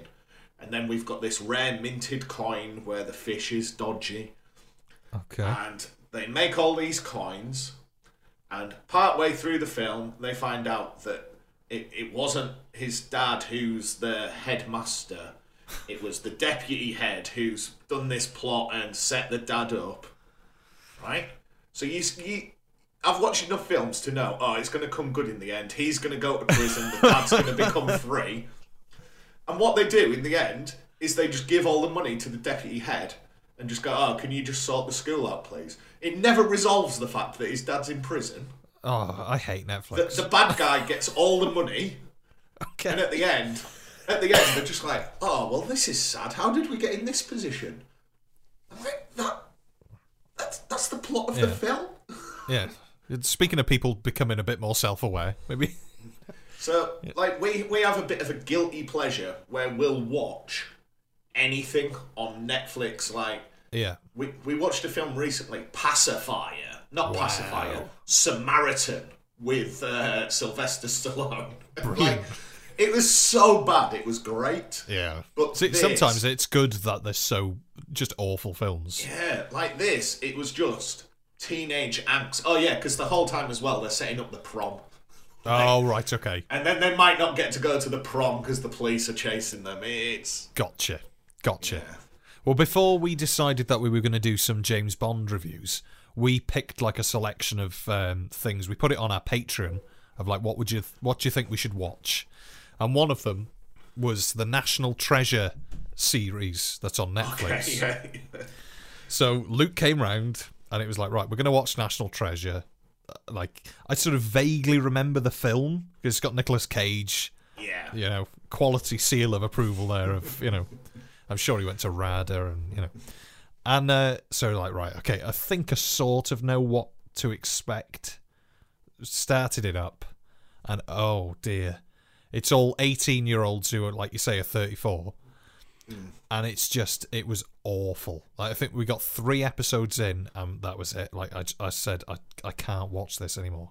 Like it's just all teenage angst. That's Netflix. That's all they do. Yeah. They just it's teen drama, but aimed at adults. Like Yeah. it's it's weird. Like I don't know who's saying yes to all this sort of stuff. But like the the the premise of some of the films, like the little blurbs, where it's like, oh, Alice has moved to the big city, Yeah. and and her f- she's moved into a flat, but I- don't know. There's like an Asian guy next door. Will they ever learn to get along? And at the end, they're obviously going to be in love. Yeah, yeah. It's like how simple can we make this plot? That you But know. I, I went when I went to the cinema this week. I went and watched The Whale, the one that Brendan Fraser's meant to win the Oscar for. Where he's Oh, the right, okay. fat- Yeah. and it, it is the best film that I've seen in some time. It's so different to anything I've ever yeah, seen. It, it's more like a stage play because it's only got like four people in it. yeah, yeah. Yeah, but I, I loved it. because he's started to sort of make a bit of a comeback now, isn't he? Sort of, hmm. and he seems like such a nice bloke. Like, yeah, It's. Well, he- I don't really know that much about him, but He was just thrown on the muck heap. I think he was making one of the Mummy films and broke his back. yeah, I remember something that, about his back. He had to like turn work down, and then he was like outcast because he'd been outing people for sexual harassment. And I think he's Oh, done right, okay. like everything right. yeah, yeah. Because but of how Hollywood is, he was just cast out. it's mad. Well, like we we were talking on the podcast about the Alec Baldwin Yes. Rust. yeah. Like Rust is coming out, isn't it? Like that film's just going to be shown, Hmm. and it's sort of yeah, you know, it's if it was anybody else, would it still come out? And I mean, I get that a lot of people have worked on that sort of thing. But it's like, well, you wouldn't show Top of the Pops with Jimmy Savile, even though a lot of people worked on it, would you? Like, I know, I'm, you know, I know it's a very different situation to somebody, you know, but you know, it's horses for courses, isn't it? You know, it's Yeah. it's. Uh, I'm sure. I'm sure the family of the the woman that he shot are going to be really pleased to see that film, aren't they? You know, Yeah. you got to sort of. But then, wasn't he on the phone when they did like the gun training? Like I, I read, isn't the charge something like unintentional manslaughter? Yeah, So it's just through like negligence. It's all that somehow becomes a little bit worse, that doesn't it? It's like, well, you weren't even listening when we were saying how to be safe. So it's, Yeah. you know. Hmm. Well, on the subject of uh, you know slaughtering people and things like that, I want to get into one of your interests, Okay. which is not slaughtering people. Maybe Oh. Wonder where we're going with this. that's all in the past. We won't talk about that. Uh, WCCY Warhammer. yes. Right. Now, I imagine it is probably described as an action. Uh, what what do they call it? Tabletop Roll. battle simulator. That's the one. That's the word I was looking for. Thank you for that. Can you explain to me and those of us who are not uh, familiar with the uh, franchise or as familiar, where did this enter your life? Why did this enter your life? How has it taken over your life? How much have you spent? It's Right. Well, how much have I spent? Let Let's not go there. let's yeah. So, it, a long time ago, so two of my closest friends. buckle we, in, we've, al- we've always said there's two types of kids. Right, There's Warhammer kids and there's wrestling kids. right. Okay. So my two closest friends were Warhammer kids. And Okay. growing up, I was a wrestling kid. I used to love watching wrestling. Okay, But then, when the Lord of the Rings films came out, there was a Lord of the Rings version of Warhammer. okay. and and it became our annual tradition that we would skive a day off work, get on the tr- uh, uh, off school, sorry, get on the train, go watch Lord of the Rings, make a big day of it. It was like our special thing. Right. So we started playing the Lord of the Rings one, and then as people moved away, it kind of fell off. And then I, along with David, we would we have like a small circle of friends where we'd play board games and things. And as part of my school, uh, Games Workshop, the company that owns Warhammer, sent us a big box of stuff and we were like, why don't you start a Warhammer club? And I kept all that for myself. and, and set up like I, I did all the painting and the modelling and I, I found like oh, I quite like this like you know it's Yeah. quite good for relaxation and every year they send me a big box and I'm like oh cheers the club will really appreciate this take it straight home Brilliant. um, but in lockdown, my department at work, we almost did a bit like Secret Santa. Right. And we would just anon- anonymously just send each other stuff on the post. And one guy bought me some Warhammer. Um, so I was like, oh, I'll put that together and I'll have a little play. And immediately I was like, I'm hooked. I love this. Right. And then it turned out some of my closest friends had had similar experiences, and before we knew it, everybody was just sat painting Warhammer. Obsessed. Yeah. Um, so we now use it as a bit of an excuse to hang out. So once a month, we'll all get together and play, but it's more just like it's just a reason for us to come together. Yeah. Um, but yeah, yeah, and um, because we've all got decent jobs, we like want for nothing. Yeah. So, for for example, today I bought two laser lines, so we can see if snipers can see certain targets. Okay. Yeah, that that's the level I'm playing at. Um, Brilliant. So, yeah, like I say, we use it as a, a reason to hang out, but it's also like the main topic of our conversation. It's, it's weirdly Yeah. become like the zeitgeist of my friendship circle. If something's posted online, immediately it's in the WhatsApp group Yeah. and stuff. Except my, my brother plays with us, but he absolutely hates it. He doesn't enjoy himself. It was a bit. It was a bit of FOMO at first because he was like, "Oh, are you guys doing anything this weekend?" And we'd be like, "Oh yeah, we're all getting together to hang out." But so he started playing through that.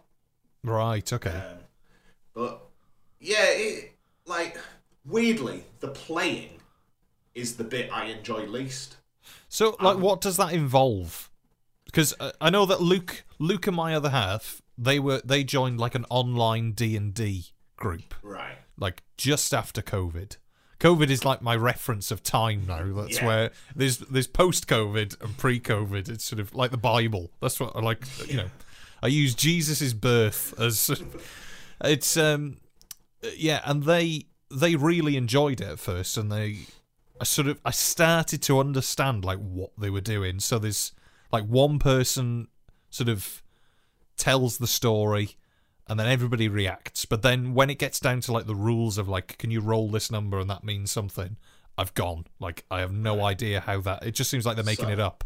So But- the main the main difference is in Dungeons and Dragons you play as one character.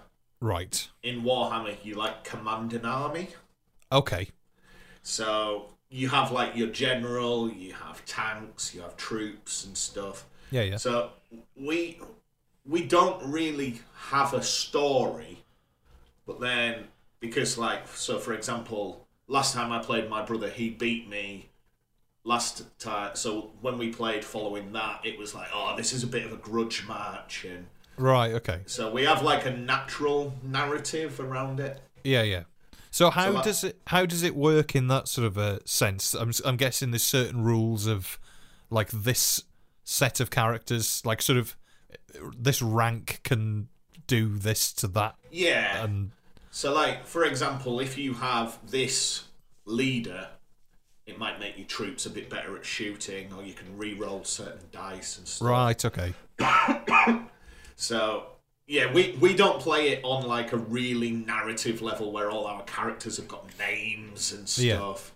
But um, yeah, like it it is good fun. But as soon as it finishes, I'm so glad it's over because you've just Yeah. been doing maths all day. So how long is an average match? An hour, two hours. Oh, right, okay, So we we play because there's six of us. We play it so everyone plays twice in a day. all right, okay. So yeah, a couple of hours. That's not too bad. That's not too bad. Yeah. Okay. What would be your so we- we'll invite the listener here to sort of make up their mind. What would be your advice for somebody that wants to get into Warhammer? Don't. It costs so much money. See, that's the problem with hobbies, isn't it? Like, Yeah. especially things like that. I used to be massively into model railways. How sa- they've, uh, as if people didn't think I was sad enough already, they've just sort of put me into the sort of anorak wearing box of things like that. But uh, yeah, model railways. I just think it's incredible. Like, I used to have a setup in the attic, like all that sort of shit. Double O gauge. That was my, you know, and I just loved it, like making the little buildings and doing the scenery and things like that. But it's horrendously expensive. Like, Yeah. So for for example, last month Warhammer released like a new big box, and it was like a totally new, different way to play the game. right, So me and all my friends, we decided, oh, it's twenty pounds each. We'll split it six ways. But then they hmm. brought out a specific box for the army that I play as. So I just chucked 120 quid in as well. like, so o- over I mean, this is probably since Christmas alone. Bearing in mind we're in February, I reckon I've already spent three hundred quid this year on it. It's it, it soon adds up though, doesn't it? That's you know, it's like with music equipment. Like I forget how expensive it is. Like I buy a lot of my stuff from Gear4music, which are up your way. They their Yes, offices, yeah. you know, and uh, I didn't realize like how much money I spent with them until they sent me an email to say that you're a platinum member, and I was like, oh, what what does that mean? And it's like if you spent more than two grand within a sort of six month period, like, like, where on earth has this all come from? Well, I, I, I went to Games Workshop the other day and I was like, I don't need any models. So, it, within the hobby, it's called your pile of shame, which is all the models you've bought but haven't yet painted. And mine, mine's not huge, but I have got one. So I was like, right, I just I just need a couple of paintbrushes and this specific paint and Yeah, this that forty quid, yeah. just on nothing really. Now, when you do your model painting, mm-hmm. are you brush? Are you air? Are you a mix? I'm brush. Okay. So I, I don't know exactly what it is, but okay, I think it might be like low blood sugar. But occasionally I get like shakes in my fingers. Oh yeah. So like I, I'm brush because if I've spent a lot of money on like an expensive airbrush, like my walls would have streaks of Oh, paint yeah, across them and stuff. So no, All right then. Well, let's let's do another walk of shame then. Most expensive things you've bought. Most expensive things that you've bought that you haven't regretted. for for the hobby or just Uh, in for life. in life, let's go life. Or you can do the most expensive things that you've bought that you haven't regretted or have regretted.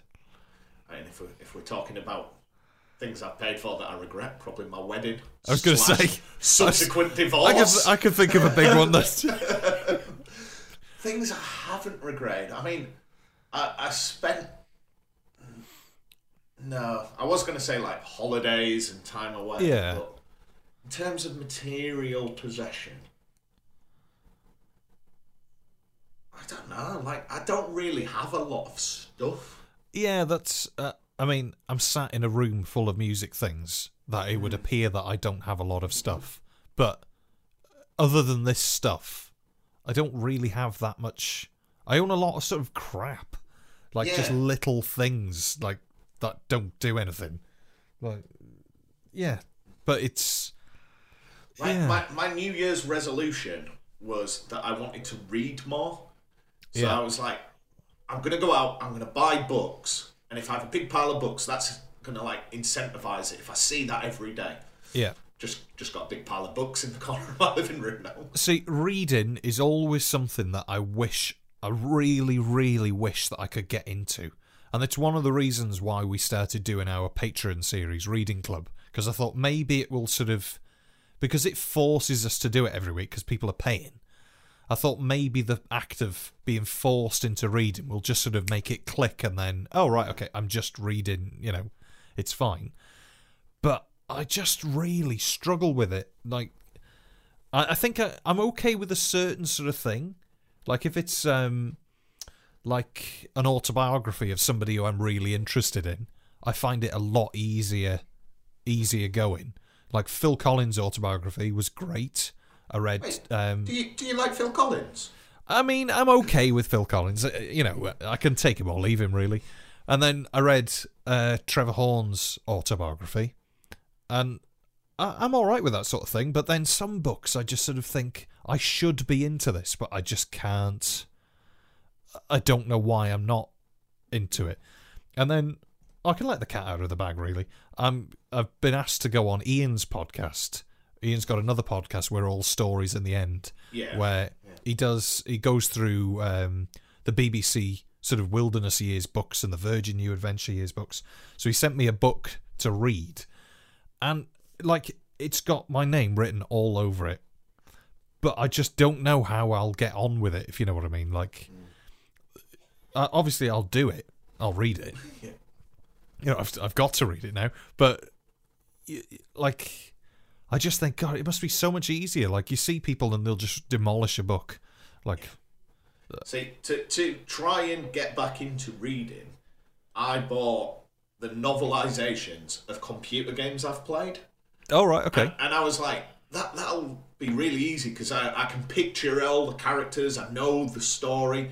yeah, Got about halfway through, put it down, never gone back to it. yeah. I think that's that's one of the things that I enjoy about some of the autobiographies that I've had is that because I sort of I already know most of the things that they're going to be talking about. I just sort of like hearing it from their perspective. Yeah. Like I like so like I've got a few autobiographies that are on audiobook and even though like I say with the books I know what they're going to say it's just nice to hear them say it themselves. Mm. It's yeah. Well, it, it's like we. The, well, it'll be out tomorrow when we're recording this. On our like, I've been a bit sly on our new podcast like segments. So I've started one called "That's B Sides the Point." So instead of meal of the week, where I asked David, "What have you eaten?" I just went, "What what music are you listening to?" Because I listen to Radio Two.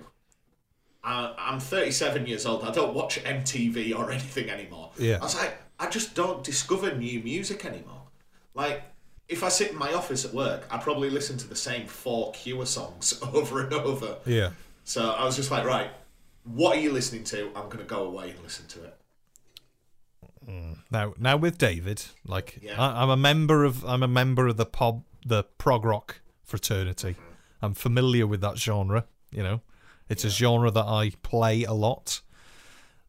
Uh, I'm assuming that is suggested to you a lot via David.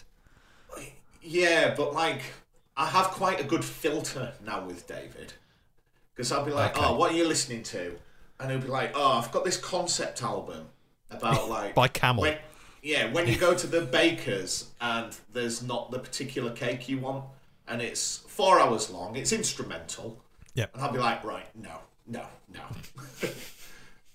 but at the same time, I think he's getting better at like just not recommending any old shite and think Yeah, I'll I be think- like yeah. in love with it. Yeah, I think you get to the point, don't you, where you sort of realise I can't use that with this person. That's Yeah. you know. Well, uh, okay. Uh, well, I'm looking forward to that tomorrow. That's that's my Saturday comeback. Are you familiar? Going back to this uh, subject of uh, series that aren't very good but still are quite watchable, or maybe are you familiar with Sister Wives? Is it exactly what it sounds like? Go on, guess. I mean, is it is it where your family tree's got a few loops in it? It's yeah, go, yeah, loop back round again. So it's a family. Uh, I'm not sure what how's the best way to. I'm going to butcher the way of explaining this. So it's it's like a a polygamous family. Is that the right mm. term? So Where multiple partners. Yeah, it's a bloke that's married to a load of women, Right. and he is like an unbearable.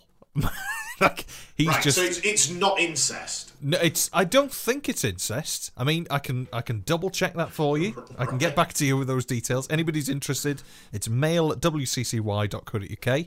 I'll find out and I'll let you know. So it's it's this bloke who's married to maybe six other women, and it's a series. I think it's on Amazon.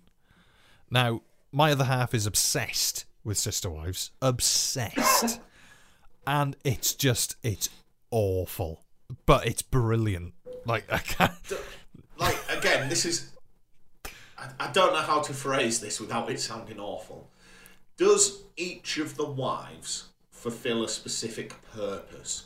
Like, is one the cook, one the cleaner? Right. Well, I think they all Is there a rota? Uh, see. They. I remember early on in the first couple of series. It's been running for like ten years. This thing. There must be hundreds of episodes of it. They didn't live together. They all lived in like a cul-de-sac, and they all like at a different house. So he'd go to a different house every day. Wow. He's just basically having an affair like every day. like, and uh, and then they all moved in, and then I think when COVID hit, they all moved out.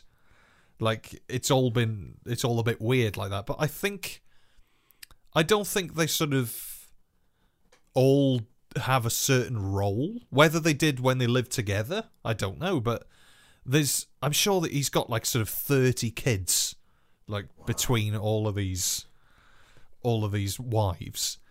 But it's just it's it's awful because he treats them all like dirt. There was an episode the other day. It was like, right, we- let's just put this on to like fall asleep to, and then you know, sort of switch it off. And it was one of his wives, the daughter, well, his daughter, has like a a spinal problem where she's got like a curvature of the spine, but over time it's sort of got worse and worse, sort of like a question mark, like really bad. And because it's sort of filmed during COVID, she needs to go and have this operation because she's just in agony constantly. But he's like, well, no, you're not having it yet because I want to go and I'm not traveling because COVID. And it, it's like, it's like, well, fuck me. Like your daughter's in agony, but you won't go. Yeah, it is. It is like a cult. Like, it's brilliant, but it's awful. See, when when you said sister wives, like I've become a little bit obsessed with this. There's, you know, when you scroll through Facebook and you get like a thirty second video. Yeah. I, I keep getting one, and I don't know what the algorithm says about me, but it keeps coming up, where it's America's most inbred family. Oh yes. Are they all on the porch? Yeah, and Yeah. like, see, I've got that as well. It sounds horrible, but like some of the men are like dogs. They're like bark and yeah, stuff. yeah. and I cannot find the full documentary. like, I'm obsessed that I want to watch this. Yeah. It's about how, like, the whole town's really protective of them. Yeah. And, like, they don't let people come into film. Um, well, I, oh, I'm obsessed. I, I love left of centre documentaries and Yeah. things like that. So I, I always remember there was one that used to come up as like a suggested documentary ages ago about this bloke that lived in the desert or like you know in like Arizona probably it wasn't the desert but you know there's just a lot of sand and he was um he was like he used to experiment with like hallucinogenics and like crystal meth and he said that he could see angels and all sorts of stuff like this and I just cannot find it anywhere like I can't even find the original video. It's not that old, I don't think. If it's if it's ten year old, it's a miracle. But it was just I love stuff like that. I really Yeah. like I'm just obsessed with like weird documentaries and things like that. And on the subject of weird documentaries, I don't know whether you're familiar with this, but uh, like um, Luke introduced me to this actually. There's a YouTube channel called The Behavior Panel. Right, okay. where they find videos of people being interviewed or just just things like that or like celebrities saying things. And they're four behavior experts like body language experts. And they watch the videos and they critique. And they don't say they don't say they're wrong or they're right or they're lying or whatever it is. They just say this behavior suggests that that might not be truthful or they might be hiding something but they never sort of say he killed her. He should be in prison and he's not. They don't sort of do that sort of thing. And uh, one of the uh, i even took the course. I took the behavior body reading course oh, and it's great. Like it was brilliant. Like i felt like felt like i had this sort of superpower. I could just see through walls and then since then i've just sort of forgotten everything and i couldn't remember what any of the techniques are called. But i always remember there was they always occasionally they do an episode on something sort of a bit obscure. Like mostly it's people who have been sent down for murder and uh, the lady who did the uh, is it the Theranos where they said they could test your blood with like a pinprick Yes, yeah, yeah. yeah, and everybody was like, "No, that doesn't tend to work." not how it works. No, and so they did like an episode on her and like what, what everything she said and everything like that. But occasionally, they'll do an episode on sort of more like cultural stuff. So they did Bigfoot not so long ago, where it was a bloke who said that he'd seen Bigfoot, and they sort of deduced that he was he saw something, but he didn't see Bigfoot. Like he was just he was lying, and the more times he repeated the story, apparently in the Bigfoot community, this bloke is like quite well known. Like he was one of the first people to sort of come out in like the eighties on TV and say, "Oh, I've seen Bigfoot and he was here and he did this and blah blah blah blah blah," and the more times he tells the story, the more it changes. Like so, it started off he saw loads, then it was a few, then it was one massive Bigfoot and he heard another and things like that. But there was one that they did probably when they first started doing these videos, not so, not long after, where it was an old lady that said she saw a UFO in the 70s, I want to say. And it was her and her friend that were driving down the road, and there was a UFO in the like above them on the road, and then it just flew off, disappeared like faster than anything they've ever seen. And all the behavior panel experts were like, "She isn't lying." Oh, wow. like they and they said this is the most truthful story probably that we've ever done on the panel and they still say like it's when they find something truthful they always say well it's not maybe it's nearly as truthful as the UFO lady but that was the one thing I know we've spoken about UFOs and things like that but I I couldn't believe that they were like she isn't lying we're not saying she saw a UFO she, genuinely believes believes. yeah, she genuinely believes, and everything adds up. Like her story's perfect. She hits all of the right points at the. She's not stressed telling it, and you can see where she does get stressed, and it's at the right points of like where you'd expect it to be. And like uh, that's, I want to find that documentary as well. I'll have to go and find out where where it was from, but I just find it so bizarre that you just assume everything whenever you see anything like that like you watch ancient aliens or something like that and you just assume it's all rubbish like Yeah. you know it's just not th- but they were so completely convinced that she's just completely telling the truth like she's 100% truthful It's I like, just- I, I can't remember. It was called something like "How Crazy Are You" or "How Crazy Am I" on Channel Four, where they got ten people, and I think four of them had like profound neurological disorders, yeah and they were given tasks to do, and they were overseen by these psychologists who had to say, "That's the one that's I don't know got OCD." yeah and they they got all that wrong. I remember there was a bit where they had to clean out a cowshed, yeah and obviously one guy was freaking out, but it turned out that his everyday job was he was like a fashion retailer, and he didn't want to get his shoes dirty, and they totally Right, okay. misread that and gone, he's got OCD. it's weird isn't it like yeah But like uh, in one of my lessons this week, we were learning about autism. yeah And I was like, oh, I can do a real simple test. This is what, you know, doctors do with children. And like one girl in my class failed it. And she was like, does that mean I've got autism? I was like, no, you probably just misunderstood what we were doing. Yeah. That's the thing. There's so many sort of explanations for things, like, mm. but I like it when I like it when this you can't quite explain what has happened, or like you mm. can't really. There's got to be an explanation for something. I think the last when we spoke about UFOs, I probably brought up my my number one UFO story of not far from here. There's like a sort of mountain range that's called the Berwyn Mountains. And I think in the late 80s, maybe early 90s, this massive flash in the sky happened, and then there was a huge bang. Next thing, the army were on the mountain, and everybody in the village saw this light in the sky. And everybody in the village was convinced that it was a UFO. Farmers were said that things came down into the field. Like some of the farmers said that they saw them taking things away on lorries, and they're all just convinced it's UFOs. I find it so. I find it mad that the whole village is just convinced of this one Yeah. thing. But there's got to be an explanation for it. Like it probably isn't a UFO, but it it could be. I love that. Like that sort of. You'll never find out what. That's it. Where I live, there's an RAF base quite close and an army base. So every so often, there'll be, you know, like a loud bang and lights in the sky and Yeah. stuff. And of course, they just go, "Oh, don't worry about it. It's fine. Just don't ignore worry." it. but they they obviously can't say anything more. Yeah.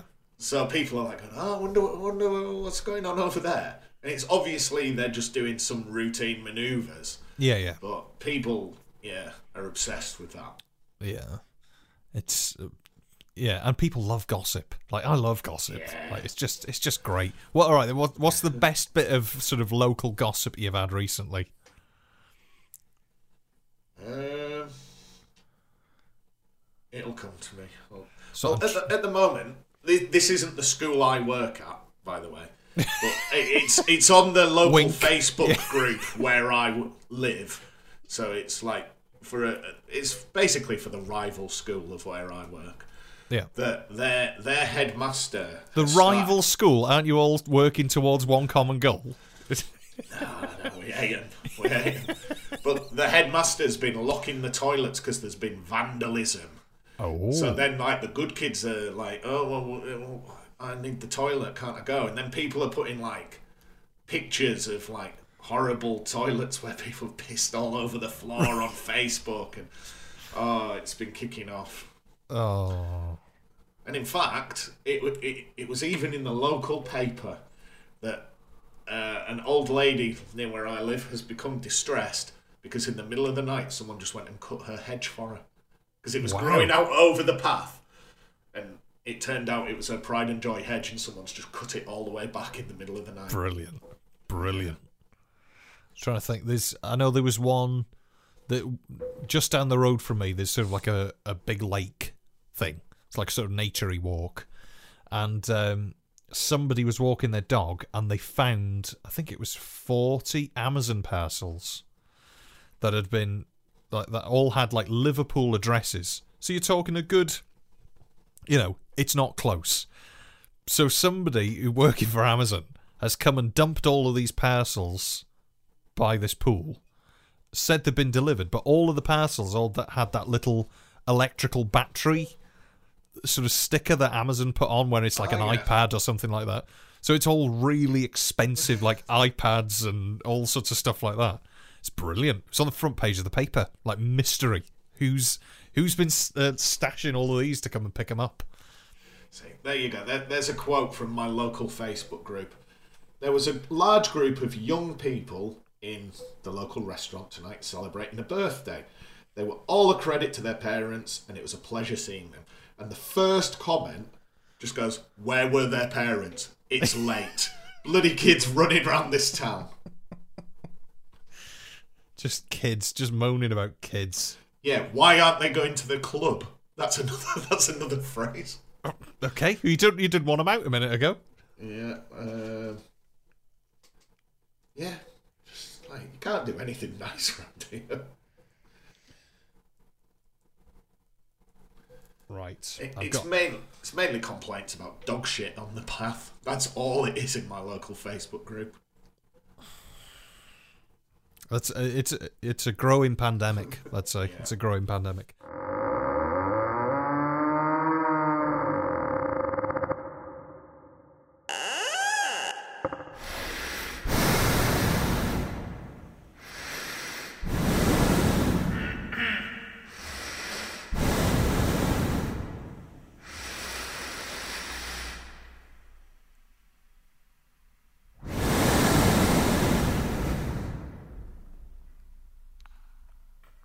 WCCY. Dot co. u- Is dot co. dot uk dot com? Yeah. Right, I'm gonna steal. I'm gonna steal a segment from another podcast. Okay. Okay, so I'm gonna steal this from the Strangers in Space podcast. Okay, so they do a segment called Desert Planet Picks, where now I know this might be tricky to comprehend, but bear with me and I'll try and explain the format to you. So rather than it all being music, it's going to be choices of different, you know, topics of things that you can take with it with you to your fictional Okay. Yeah, desert yeah. planet. Okay, so let's let's start with so we'll do TV, film, food, music. How many is it? Is it six discs on Desert Island discs normally? I think so. So TV, film, food, music, book, uh, and a luxury item. Right. Now I'll write that down because I've already forgotten it. So here we go. Press that. Do that. So we'll go TV, film, music, food, book, luxury. Is that right? One, two, three, four, five, six. Yeah, okay. Yeah. So, Matthew from Neither the Time Nor the Space podcast, I have marooned you, or you have been marooned on a fictional desert planet, uh, the the likes of which you you've never seen, and your family uh, you'll never see them again. You're lost forever. Okay, just to just to start it off on a cheery note.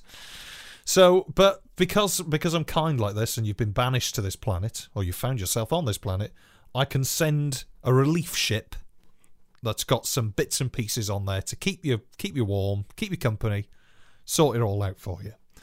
So we're going to assume that you've got a television and uh, means to do things. So food, you've got means to cook it, electricity, internet, you know, all that good stuff. We're going to go through the topics and make you pick pick your choices. And apologies to JR for just completely stealing your format. Uh, yeah, I hope you don't mind. Uh, so there we go. So let's start off with your TV choice. I should have let you prepare this, but I think it's more genuine if it's sort of like I'm stuck here and I phone you and say, "Well, what do you need?" Yeah. It's a bit more genuine. I don't know. Part of me thinks I'd, I'd go for like a long series. Yeah. Like, so, I don't know. Every episode of Coronation Street. yeah. Don't choose Lost. It just might be a bit of a downer. Um, I don't know. I might. The, the problem is, like, part of me wants to say something like Game of Thrones, but once you've watched it, there's no excitement in watching it again. I, I Yeah. never. Like, when that was coming out week by week, that was always like a bit of a highlight of the week for me. A bit Yeah. like The Last of Us now. But I never go back and watch something. Maybe. Maybe the first of nine or ten series of The Simpsons. When The Simpsons was good. Yeah. Like, Is that is is that going to be your choice? Yeah, Simpsons. Yeah, I think so. Like, I, I again, I don't really, I don't watch any of the new ones, but the when it was No. good, again, it was Yeah. unbeatable. Oh, I th- yeah, I, I agree. And like you like you say about Game of Thrones, I I've always struggled with Game of Thrones. I've I've watched quite a bit of it whenever it's sort of been on, but I think it's one of those things you've got to be invested, haven't you, from day one? Like you've got to go with it. And I just I haven't got the time for that. It's like, it's like I can't remember. There was something. I'd seen an advert on TV, and it was like, "Oh, series two of whatever coming out," yeah. and I, I'll tell you exactly what it is. It was Clarkson's Farm, which Oh, is brilliant. the series two's out today. Yes. Um, and I was like, right, I've got to watch series one again, and I just didn't. Like, Yeah. I, I, I rarely go back and watch stuff. Yeah. It's uh yeah, I can't wait for season two. I know Jeremy Clarkson is now a controversial well now. as- Now, yeah. yeah. He's controversial now. He was always alright before. But uh, yeah, I can't wait. I love Clarkson's Farm. I, having grown up around farms and things, I just Yeah. thought there's never been that accurate portrayal. No, Like, Oh, yeah. if you watch Countryfile, it's like, oh, here's here's John, someone from Cornwall, on his Yeah. eight million pound, you know. Yeah. No. Because there's there's always that bloke, isn't there, on uh, Countryfile, um, and they go to his farm, don't they? He's one of the presenters. Yeah. I can't think what his name is, and it, like he's got this multi-million pound estate that he employs loads of people to work on, and they never see him. Like it's like that's not your farm. That's just something you own. But you know, you don't work there. But yeah, I I I think The Simpsons is a great choice. I think Yeah. it'll keep your spirits up. And there's enough substance there. You can still have your sort of Christmas and your Halloween, and you know you. like I, since it's come on Disney Plus a couple of times, like I'll be like, oh, I've got to watch this one episode. Yeah, I'll watch it, and then of course it just bleeds into the next one, and before I know it, I've You've watched gone. a few. Yeah. Like That's- there's one or two that I always think, oh, they stand out as like the pinnacle, but then everything around it's still great. What's your pinnacle episodes then? If you had to pick up pick your Simpsons top, I love the one where Homer works for Hank Scorpio, the Bond villain. right? I like the one where there's Homer's arch enemy, Frank Grimes. Right. and uh, although it's not a British thing at all, I really like the baseball one where they get the softball team for the power Yes. plant. That's like a, a really good one, even though I don't know who any of the players are or anything. Uh, yeah. Whenever there's any sort of references like that in American TV, it's uh, like we've got no chance over here. Like that just doesn't exist. Like I wouldn't even know how to watch baseball over here. Like other than YouTube highlights, like it just doesn't. It doesn't Yeah. exist. Doesn't exist. It's just Rounders, isn't it? Just, just. All right then. So you've got your Simpsons full box set, upscaled, I reckon, to 4K. You know, I'll send you that one. I'll send you the good one. Uh, let's move to a film. So you can take one film with you. So I, my, I, I say this all the time to my brothers. I have a bit of a hall of fame for films. Okay. It's got it, it's got three films in it. It's got Disney's Robin Hood, Wow. Jurassic Park, Okay. and Wallace and Gromit: The Wrong Trousers. Oh, I, I legitimately think they. I could watch them all day, every day. top three films of ev- all time. Yeah, like, and I, I I was watching a thing the other day, and it was Quentin Tarantino talking about the perfect film, and he said that like Back to the Future is a perfect film, Jaws is a perfect film, and I, they're films I really like. Yeah. but I think it would be Jurassic Park. No. I, I still get like I know there's like five other films th- th- from Yeah, Jurassic Park, but I vividly remember being so excited. I didn't get to see it in the cinema, but renting it for my birthday and just Yeah. being like, "Oh my god!" Like, It's- and it every a- time I watch it, I get the same feeling. It's a popular choice with a lot of people. It's popular. Big, big choice. Everybody, everybody likes Jurassic Park. I think. I mean, I can I, I mean, other than me, but I'm pretty sure everybody else likes Jurassic Park. That's what I tend to go with. If something's popular, I probably don't like it. So I can guarantee that's a good thing to. That's a safe bet. You know, you're all right with that. I'm gonna write. I'm gonna write all these down because I'll, I'll make you a little, uh, a little thumbnail picture of Picture. Matt's favourites. You can put it on Twitter.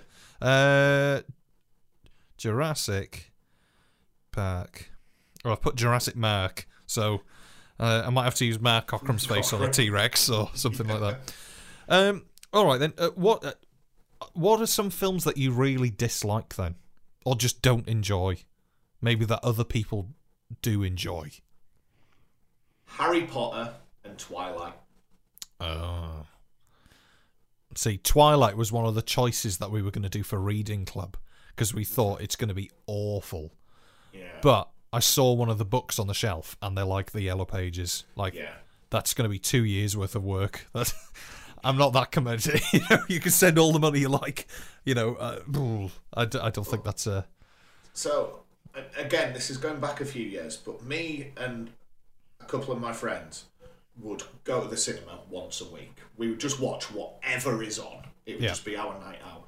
And we went and watched. It wasn't the first one. It was one of the middle Twilight films, and I was just like, I don't, un- I couldn't even understand what was going on. Yeah. And it almost had like its own language. That It's. Uh, I It think was- people. It, Twilight is a weird one. Although, when. uh, When bleh, moving forward a little bit, when my tinnitus started to get really bad, we decided that we would use the Alexa to sort of fall asleep. You know, put you know storm sounds or whatever it was, something just to sort of dull dull the room noise. And one of the things that we found to listen to was a Twilight podcast, oh, wow. right? Where these two these two ladies talk you through a Twilight book, chapter by chapter, and it's got its own theme tune where it explains what they do in the podcast, right? It's called Remember Twilight. And they've done like Remember Harry Potter, I think, or Remember something else, where they just they go through the franchise chapter by chapter and talk about it. And honestly, this is going to sound like I'm sort of making fun of it. It sends you to sleep like that. Like Oh, really? it's just great. They're ju- they're so calm the way they talk about it, and they're so into it. I love when people are genuinely so invested in something that they just love it. and they don't mind. They don't mind taking the Mickey out of it a little bit because they love it. Like, I love that. But it, it comes back to like when we were talking about hobbies. One of my friends is a he's pretty well reputed ornithologist, like studying birds, Yeah. and he did a podcast a- about that uh, with some of his friends, and I was like, oh, I'll listen to that. You know, it's important to support him. And within minutes, I was like, I wonder what birds are in my garden, and Yeah. just really got like, as long as someone's like speaking passionately, I'll listen to anyone talk about Yeah. anything. I remember. I remember years ago. I must have been about sort of eight, and uh, my mum's garden. She's got like it's it's quite a big garden. Like you, you know, it's you know, and at the bottom of the garden there was this bird, and none of us had ever seen this bird before. We couldn't work out quite what it was, and we were like, "That was weird. Like, I wonder what that was." And the next day it came back, and then we were like, "Oh, there it is again." And it kept coming back. So my mum went to the garden centre and bought the the British Book of Birds because it was like, right, we're going to find out what this is. And then that was it. Then my mum was just obsessed. Like she found out it was a jay, which I've never seen a jay other than in the backyard. I've never seen one anywhere other than there. And like she's just obsessed now of like, oh look at that sort of rare, weird breed of seagull that you only see mm. in March, or like you know, it's just. But I love it when people get into stuff like that. I, th- I just think it's great. That's it. Because again, my friend, I think, like I say, he focuses on ornithology, but because he's like a animal welfare conservationist, Yeah. he was on the scene when that walrus appeared in Scarborough. Oh yeah. He was like person on the ground. And Oh, that's the great. BBC like asked if they could interview him, but he, he he chose not to. But he gave a statement and things. Yeah. See. It's great that like I'd I'd love to do a podcast about something I'm really passionate about. But like you were saying, like, like you were saying earlier on about like imposter syndrome. Like sometimes if I talk about music or something that I'm interested in, I can I in my head there's a little voice that says you're really boring now. Like stop talking about it. Nobody cares. But I think with any sort of a niche, there's always somebody who's really into it, or there's always somebody who likes the fact that you're really hmm. into it.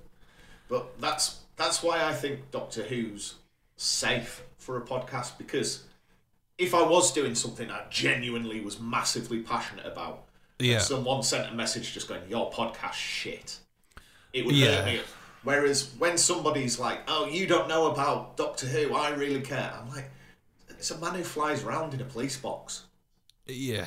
You know, let let's put this all into context. Yeah. Let's take a step back for a moment, a reflection. You know, Yeah. Let, yeah. Let's have a mental health day just to assess what you know what's going on yeah. here. So you've got Jurassic Park as your film. Mm-hmm. Let's move on to just the audio side of enjoyment and go for an album or a song. I'd go an album. You get a bit more choice then. You know. What are you going to take with you for your CD player? You can have a record player as well if you want to act cool and hip. Yeah, definitely. Yeah. Um, I'd probably. The thing is, I I was gonna say the greatest hits of the Cure, but a lot of my favourite Cure songs aren't on that album. Oh, right, okay. like, like a lot of their best stuff isn't on there. It's. I think that's always a problem in it when you're really into a band.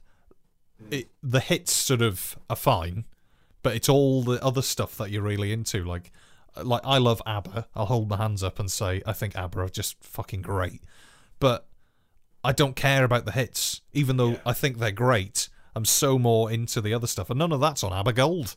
Like, I want to hear if it wasn't for the nights. I want to hear something ah. really obscure, But For the first time in 15, 20 years, I've started burning CDs again. Brilliant. And just like it, it's nice having my phone and having on shuffle and having a bit of different stuff. But I like to have a CD where I know specifically what What's I want next. to listen to is coming. Yeah. Right, and honestly, physical media. I know this sounds a bit sort of like, oh yeah, you know, physical media. Yeah, it should just come back. It'd be great for everybody. But I, last week we got asked by Shona to go on her podcast on my adventure in space and time, and uh, we did a missing story, like yourselves and like Mark did, and I was like, "How am I going to watch this now?" Because the reconstructions are all on the internet, and I had this sort of. I don't want to watch it on the computer because I don't like watching things on a laptop, or I don't. I just don't like doing it. I want to watch it on the telly, like that's that's just what it is. So in my head, I hatched a cunning plan. Now I did a vlog. Anybody that supports us on Patreon will have seen this vlog. I hatched this cunning plan because I was like, this is perfect. Now, people who aren't aware of our pod as much, maybe you're coming to this episode for the first time. I now religiously just watch Doctor Who on video on my on my telly that I went fucking miles to go find and bring back, right? For no apparent reason. So I thought, what? Imagine if I could watch this reconstruction on video. How on earth am I going to get this to work? So I hatched a plan. So what I did is I bought a Apple Thunderbolt to HDMI cable, and then I got a HDMI to SCART cable, and then plugged that into the television, and then taped the reconstruction From your phone. yeah, from Oh, well, wow. from yeah, from the laptop onto the thing. But I went one step further.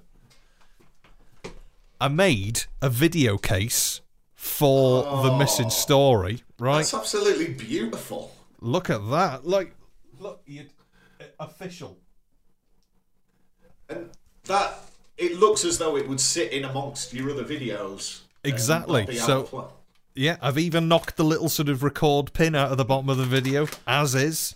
So uh, th- that's my plan now going forward for a couple of weeks. Is I'm just going to do all the reconstructions, put them all on video, like a sad act, and that, uh, that, that's what we've been talking about all night. That's a little hobby.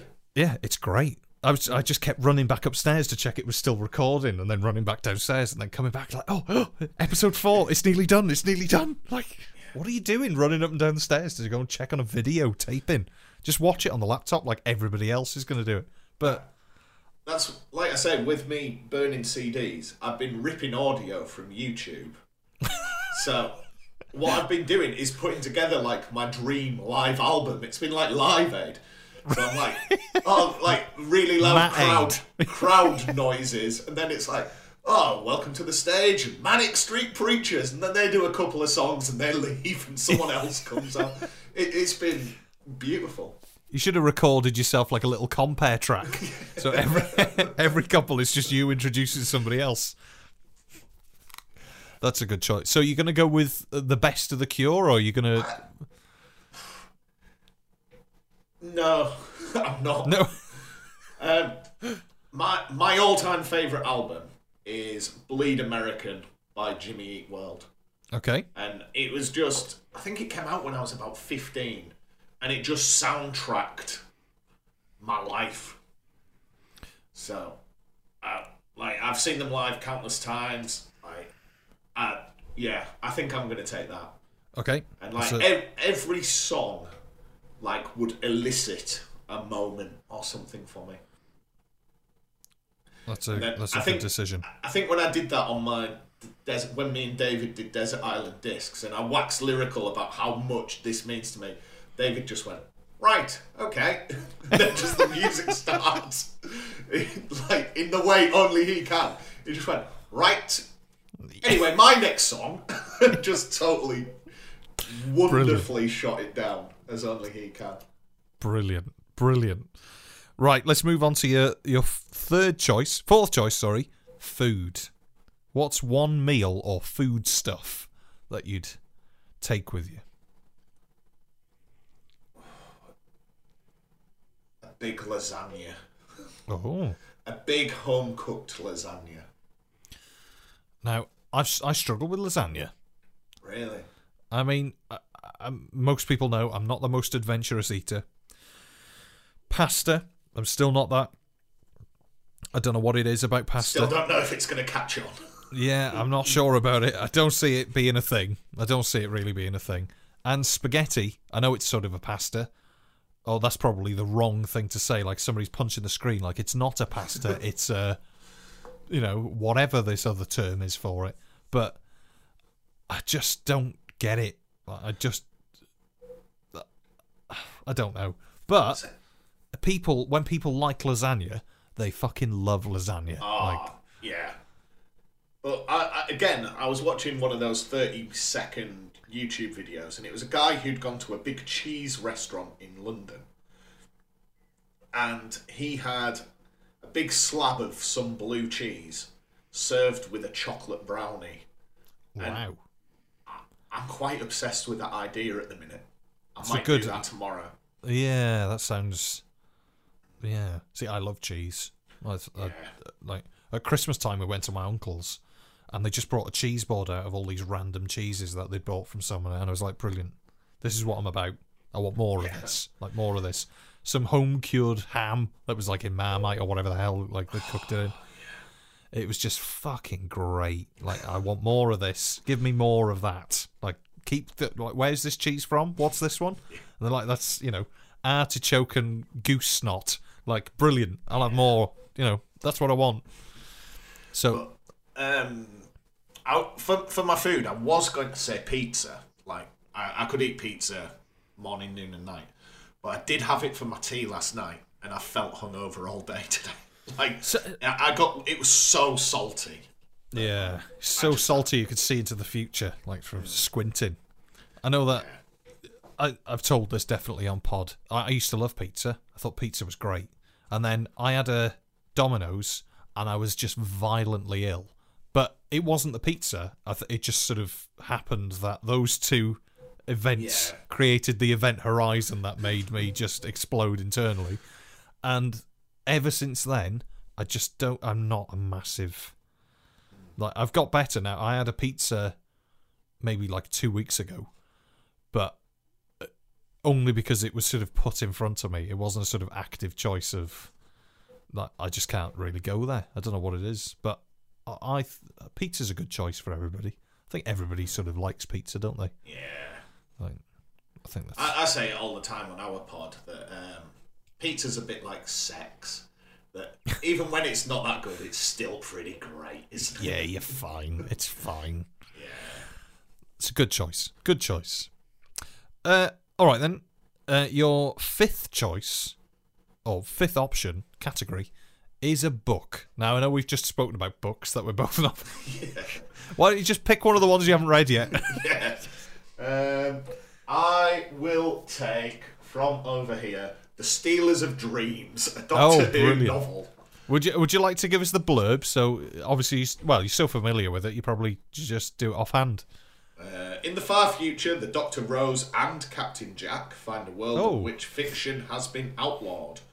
A world where it's a crime to tell stories, a crime to lie, a crime to hope, and a crime to dream. And what's that called again? Sorry. Uh, the Stealers of Dreams. The Now, Stealers- ironically, the Stealers of Dreams, I'll just hold that up to the camera, was stolen from my place of work. Oh yes, it was. I am quite often the first person in on a morning, and I'm making a habit of going into the library and taking one Doctor Who book a week. Brilliant. Now, is the Doctor Who section of your library populated, well stocked? It's weirdly pro- over proportionate. like, uh. I don't uh, demographically, I didn't think there'd be that many people wanting to read those novels, but there's bloody hundreds of them. Weird, isn't it? So I've started where there's duplicates. So if there's two copies, I'll take. There's only one now. Yeah. Thinning out the crop there. Yeah. It's all for a good cause. Now, I was saying this, I think I listened to the Cloister Bell last week. And towards the end of their episode, they went on a bit of a nostalgia fest about sort of memorabilia and things like that. Hmm. And as I thought that was great. Like I love that sort of thing because it was one of those where you can tell when somebody's really into it, and they sort of forget that they're recording or they forget. th- They sort of just go tunnel vision into sort of talking about random things that really interest them. And I was totally in on that conversation. And then I was sort of thinking back and I was like, Liam mentioned HMV. Mm. And I just completely, I had this sort of like really vivid, like out of body experience of remembering when there used to be HMV in town, like there isn't anymore. And uh, I could I can remember exactly where the Doctor Who DVDs lived. Like Yeah. I, I know exactly where they were. They were the second shelf along from by the till on the right hand side. Like, uh, uh, yeah, it's just See, great. I, what I really liked about that on the Cloister Bell is N- Newcastle HMV that they were talking about Yeah, is the one that me and my friends would occasionally make like a pilgrimage to. So I don't live in a big city, big town, but like Newcastle's maybe an hour on the train. yeah. So like when they were talking about the Eldon Square HMV, I was like, uh, yeah, It's Mecca. yeah, and like we we went not so long ago. In fact, it was when I went up and met Rob, and we walked Tall Rob. past. Uh, yeah, yeah, he's Britain's tallest podcaster. and uh, when we walked past, and Rob had stooped down so he could see through the doorway. That's and the it was one. just it was just Funko Pops, and I, Oh. a little bit of me is just like, oh. like Yeah. like in York, close to where I live, there used to be the HMV, and directly opposite was the Virgin Megastore. Brilliant. And like we used to get the train and just spend a day in those two shops. It's uh, see, I love that, but there's just there's nowhere anymore. Like No. you can't buy a DVD from around it. Like the close, if I want to buy a DVD, I've literally got to go to Chester. Like I've got to go over the border to a different country. Do, Like do you that- have to? Do you have a CEX near where you live, where DVDs go to die? Actually, yes, we do. I, I'm not entirely sure if it's still there. Using my method of time passing, post uh, pre-COVID, it was there. Post-COVID, I'm not so sure. It might have gone under. It it always makes me really sad if I go into CEX. Like, I saw. it, it I- stinks. Yeah. It, like you can tell, people have given up their prized possessions, probably been paid four quid, and then they Yeah. immediately list it for four hundred. Yeah. And like it, it's just relics of a bygone era. I think it was last week I saw something on Twitter where somebody had taken a photo of maybe in a CEX or whatever. Uh, Is that how people say it? Do Well, people on the say advert, they call it sex, right? Okay. it was always CEX when I grew up. Yeah, because I've never I've never heard anybody actually say it or like talk about it. So yeah, somebody had put a post on Twitter where they'd taken a photo and said somebody obviously has sold their entire Doctor Who collection because I, I, think I saw the same thing. Yeah. yeah, where it was all of the ones that sort of add up together, and I was like, oh no, that's so like it's just so sad. Like it is where dreams go to die. It's where dreams go to die, and people go to get ripped off. Like Yeah. it's yeah. Yeah, like uh, they always have weirdly niche things in the window. So I remember I walked past the one in York, and it had the Alien movie collection, and it was Yeah. in this DVD rack in the shape of the alien's head. And like it was clearly like a collector's edition, limited edition, must have cost a fortune. And they've just gone, oh, uh, 35 quid if you want it. like. Next to the Sega Mega Drive for 850 quid, Yeah. probably. That's like. Uh, Like everybody has got a Sega Mega Drive in the attic. Uh, Like I'm, su- I'm pretty sure you can pick on, you could pinpoint any point on a map in Britain, and everybody has got a Sega It's Mega like a Drive rat. somewhere. You're never more than six foot away from a Sega, from a Sega Mega Drive. so, uh, well, so you for your book choice, you've chosen the Stealers of Dreams. When when you were saying earlier, one of your options is book. I don't know why, but my brain straight away just went, well, it's got to be the Bible, hasn't it? Well, uh, you, if we're going by official Desert Island discs, you get a, the complete works of Shakespeare and a copy of the Bible, don't you? So y- you're all right there. Yeah, Stealer of Dreams. Brilliant. Great, to hand. great choice. Great choice. It's a classic. It's got it's got John Barrowman in it. He's been quiet lately. He's he was meant to be playing in York next week, but it got cancelled. Or he got Brilliant. I cancelled. mean, oh right, a, a mix, six of one, half a dozen of the other. yeah. Oh well, I'm sure he'll rear his his. I tell you who I keep seeing a lot. I know we're not really doing Doctor Who, but when when's Noel Clarke gonna give up? See, he's sort of back on the scene now, isn't he? Because he's sort Yeah. of everybody's just said, "Oh no, actually, it's all right. Like it's fine." he keeps putting like tweets out, just like going, "Oh well, uh, you know, I've been people have tried to cancel me, but I'm stronger than that." Like, you, you've done horrible things. No, As uh, the third time, I'm going to mention it again. Sometimes you just need to step back for a moment and just self-reflect, and just open your fucking eyes. It- it's like I mentioned in our WhatsApp group. Like I, I was unaware of this, but uh, in a couple of months, there's a singer playing in York who, when I was younger, I was like, oh, some of his songs are all right. I might go see him. I wonder what he's been up to. And I googled him, and again, he's a bit of a wrong end. Yeah. But he'd basically said, look, right, yeah, everyone should just forgive me because I can't book any gigs anymore. Like, Should have thought about that. well, yeah, yeah. Is this Ryan Adams? It is, Yeah, yeah, th- yeah. And I, I was like, um, because I felt really conflicted. Because part of me was like, uh, I don't, I don't think he was found guilty of anything. I think there was just a lot of it, and and in the end, I was like, no, he's quite clearly just a massive bell end. Yeah, It's- it's tricky. We've had this conversation I, countless times. Imagine people who regularly listen are probably going, "Here we go." He's going to say it again about at what point can you separate the artist from the art, and that is so so tricky. But I think uh, it's it's just, it's just a really difficult subject. Like you look at Michael Jackson, probably the weirdest character that is out there but it's still completely fine to listen to Thriller. like, like it's, it's it's such a weird one, isn't it? Like some things are okay, and then other things are just complete no no. But it, it's weird because I, I try and explain it to the kids at school, I'm like, there's nobody. I was like, you could take Harry Styles, and he ain't a tenth as famous as Michael Jackson was at No. his peak. I'm like, there is nothing on that level. And then now, he's just a laughing stock. Yeah, it's it's weird, isn't it? How? Yeah, I mean, just think before you do. I think. just have a think. Or just don't do. Yeah, ju- yeah. Don't do. Just yeah. Don't even think. Don't even look at it. But don't do. Yeah. right, well, let's do your final choice then. You get to choose a luxury item. So this could be anything. It could be a clockwork chicken. It could, you know. I, I, I'm going to say the same thing as when we did Desert Island discs. And I would take a toiletries bag, like soap, deodorant. Like one thing I cannot tolerate.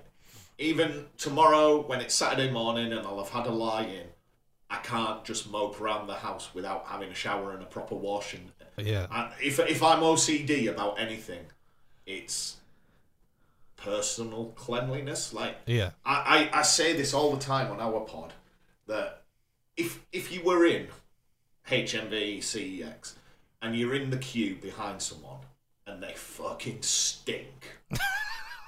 I my, one of my biggest going back to phobias, one of my biggest fears is anyone ever thinks that about me.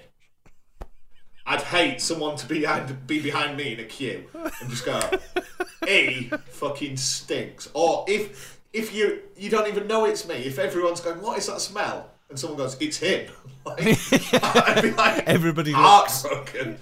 Yeah, honestly, like deodorant, proper bar of soap, flannel, I'd be okay. Uh, I mean, I can. We can sort that out for you. Soap on a rope, okay? Yeah. Yeah. I've, do you know what? I don't think I've seen soap on a rope for years now. No. It, it was when showers came in, wasn't it? Yeah. And then everyone just started getting shower gel. Yeah. It used to be like the sort of novelty Christmas present a few years ago, wasn't it? The sort of you can get a soap and a rope in the shape of I don't know a football or a boob or something. Yeah. I remember we had a Fred Flintstone soap on a rope. We had a Homer Simpson. That was a Yeah. See, weirdly, we didn't have a shower in my house till like my mid to late twenties. oh right okay Yeah. So your options were like a horse bath or or a bath. yeah. That's uh well that's enlightening. Perhaps that explains your phobia of being Yeah, clean. possibly. Are, you a shower man now through and through? Yeah, well, now I'm in the opposite situation where my flat's only got a shower, no bath. Oh, do you do you pine for those uh, bath days or not? If if I ever go out in town, I quite often stay at my mum and dad's, so I don't have to drive home, and I'll make time to fit a bath in. A Yeah. proper bath. See, I used to love a bath, right? I mean, apologies to the listeners about you know the conversation of two over six foot men talking about having a bath. Um, but I used to love having a bath. I used to hate having a shower. I just couldn't stand it. There was something about like the feeling of when you get out of the shower. It's just instant, sort of. Oh, there's no dampness anymore. But then, I think I don't know what it was. I think it was when we had like hot weather a few years ago. I had a shower and I was like, this is fucking great. This has changed my life. I haven't had a bath since. I haven't had a bath for years. It's just great. See, I, I'm adamant. If I ever won the lottery and I went on grand designs and money was not an option, two things I would definitely have. Number one, an outdoor shower. Oh, brilliant. So middle of summer, you know, I'd wear shorts. I'm not a pervert, but just have an out a, a lovely outdoor shower. Yeah. And then I think I saw this once on like MTV Cribs. It Oh, was the golden years of television. Ozzy So- Osbourne's house. some, some rapper had a bathtub inside a slightly larger bathtub. So when you were in the bath, you had the taps on constantly. Oh, brilliant. So like an infinity bath. Yeah, so if it overflowed, it was caught by the larger bath.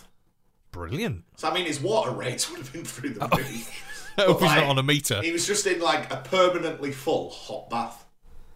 Brilliant. Yeah. Yeah. If I won the lottery, that'd be thing one, thing two. What What do you reckon is the perfect amount to win in the lottery as well? What do you reckon? Like you, like this is a good amount because people win, don't they? And they win, you know, I don't know, like fifty grand or whatever. What is the point where you think, oh yeah, Thirty million. th- that's a good amount? And what would you do? Like, because uh, our family has always had like a a set of, uh, you know, outlining what we're going to be doing as soon as th- th- we win the lottery. So it was like, say we won thirty grand. 30 grand. Shit me. Carry on working. say we worked, say we won 30 million, like you said. We'd put like 15 million in a high interest account Yeah.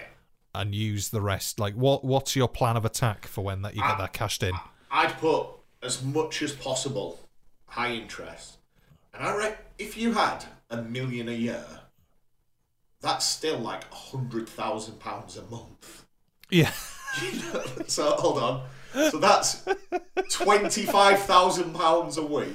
So you're roughly on three grand a day. Brilliant. I can know, sort like- that out.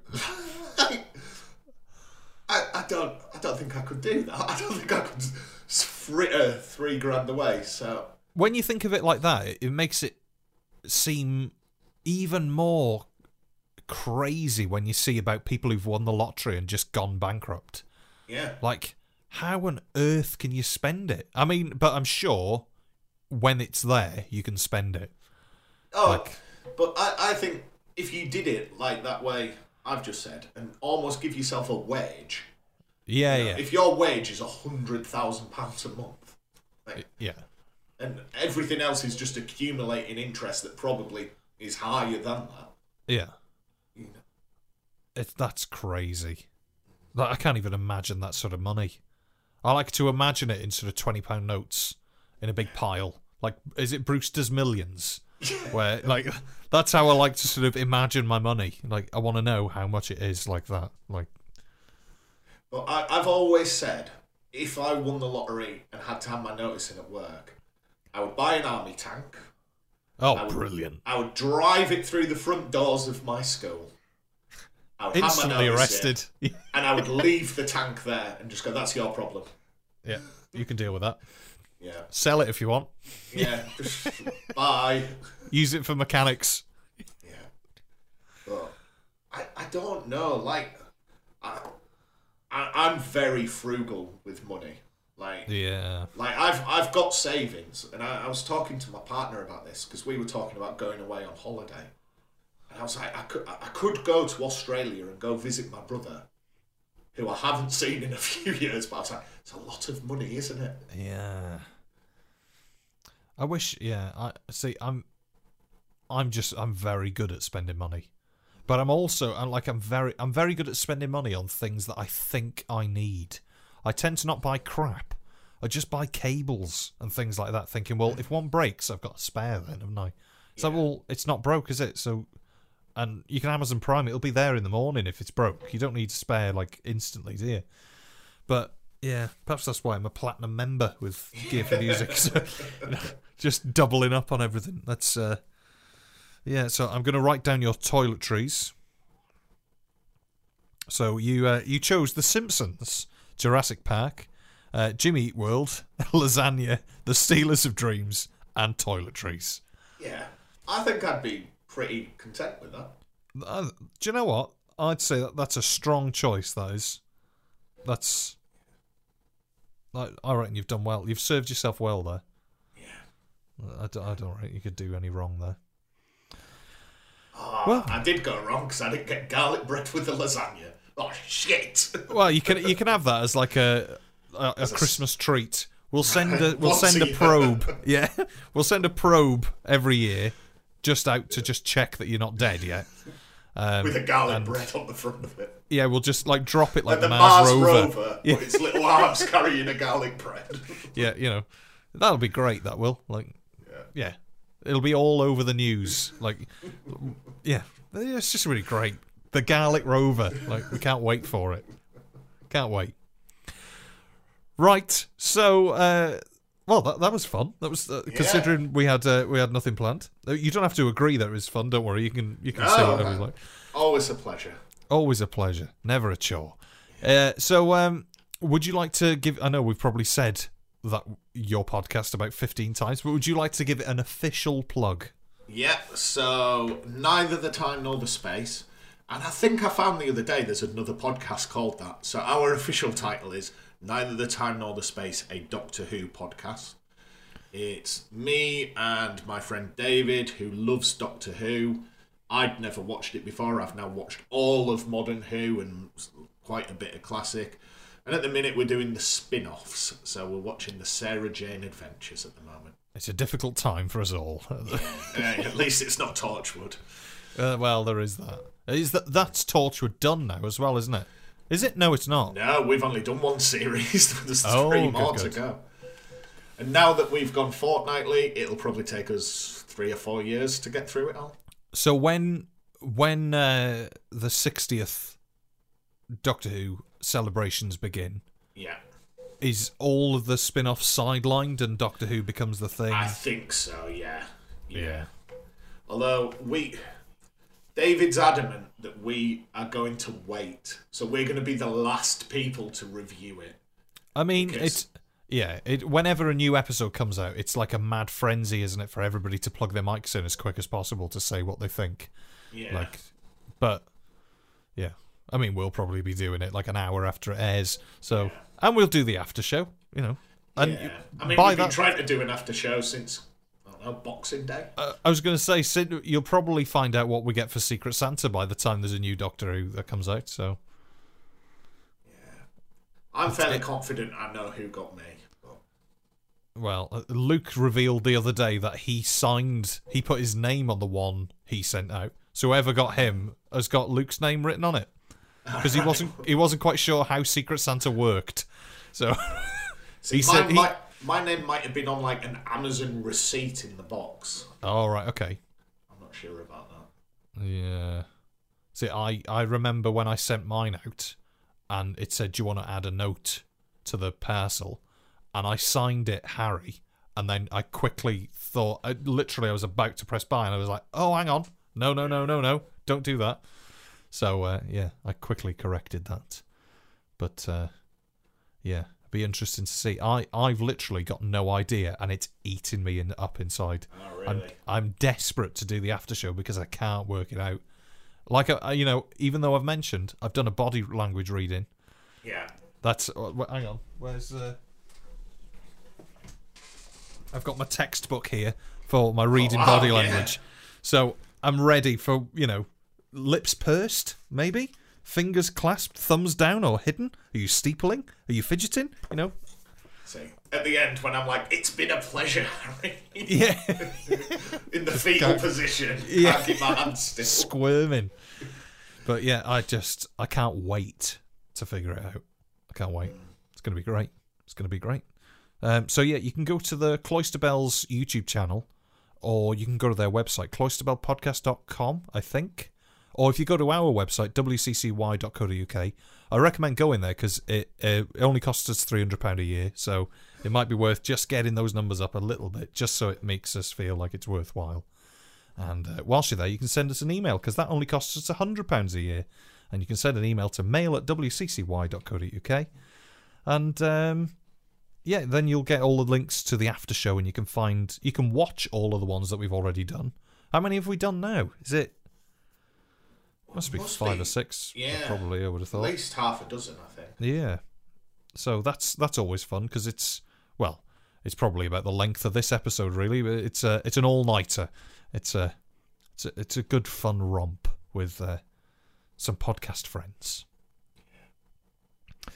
So there we go. Well, uh, probably next week will be uh, James Bond again, or maybe this week. I don't know when this this is probably going to go out pretty much instantly next couple of days.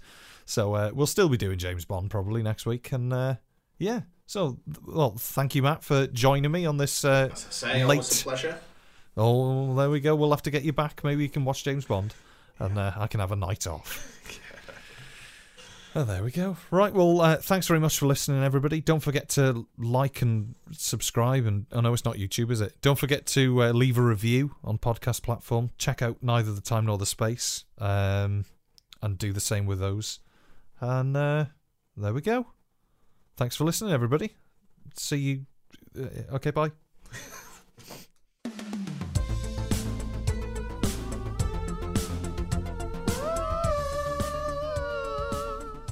Well, thanks for listening. Thanks so much. It's been a great show. Hasn't it been great?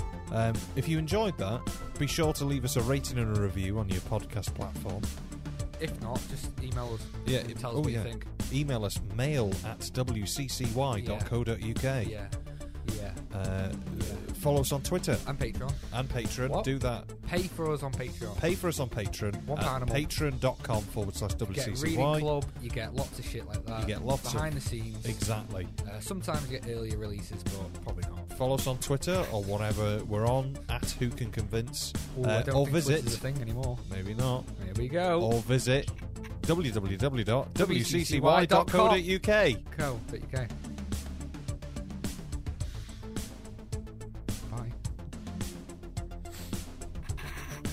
Waiting. We'll wait. Go on, email us. Do it now. Come We'll- on. We'll, wait for you to email. We'll sort your problems. yeah. Right then.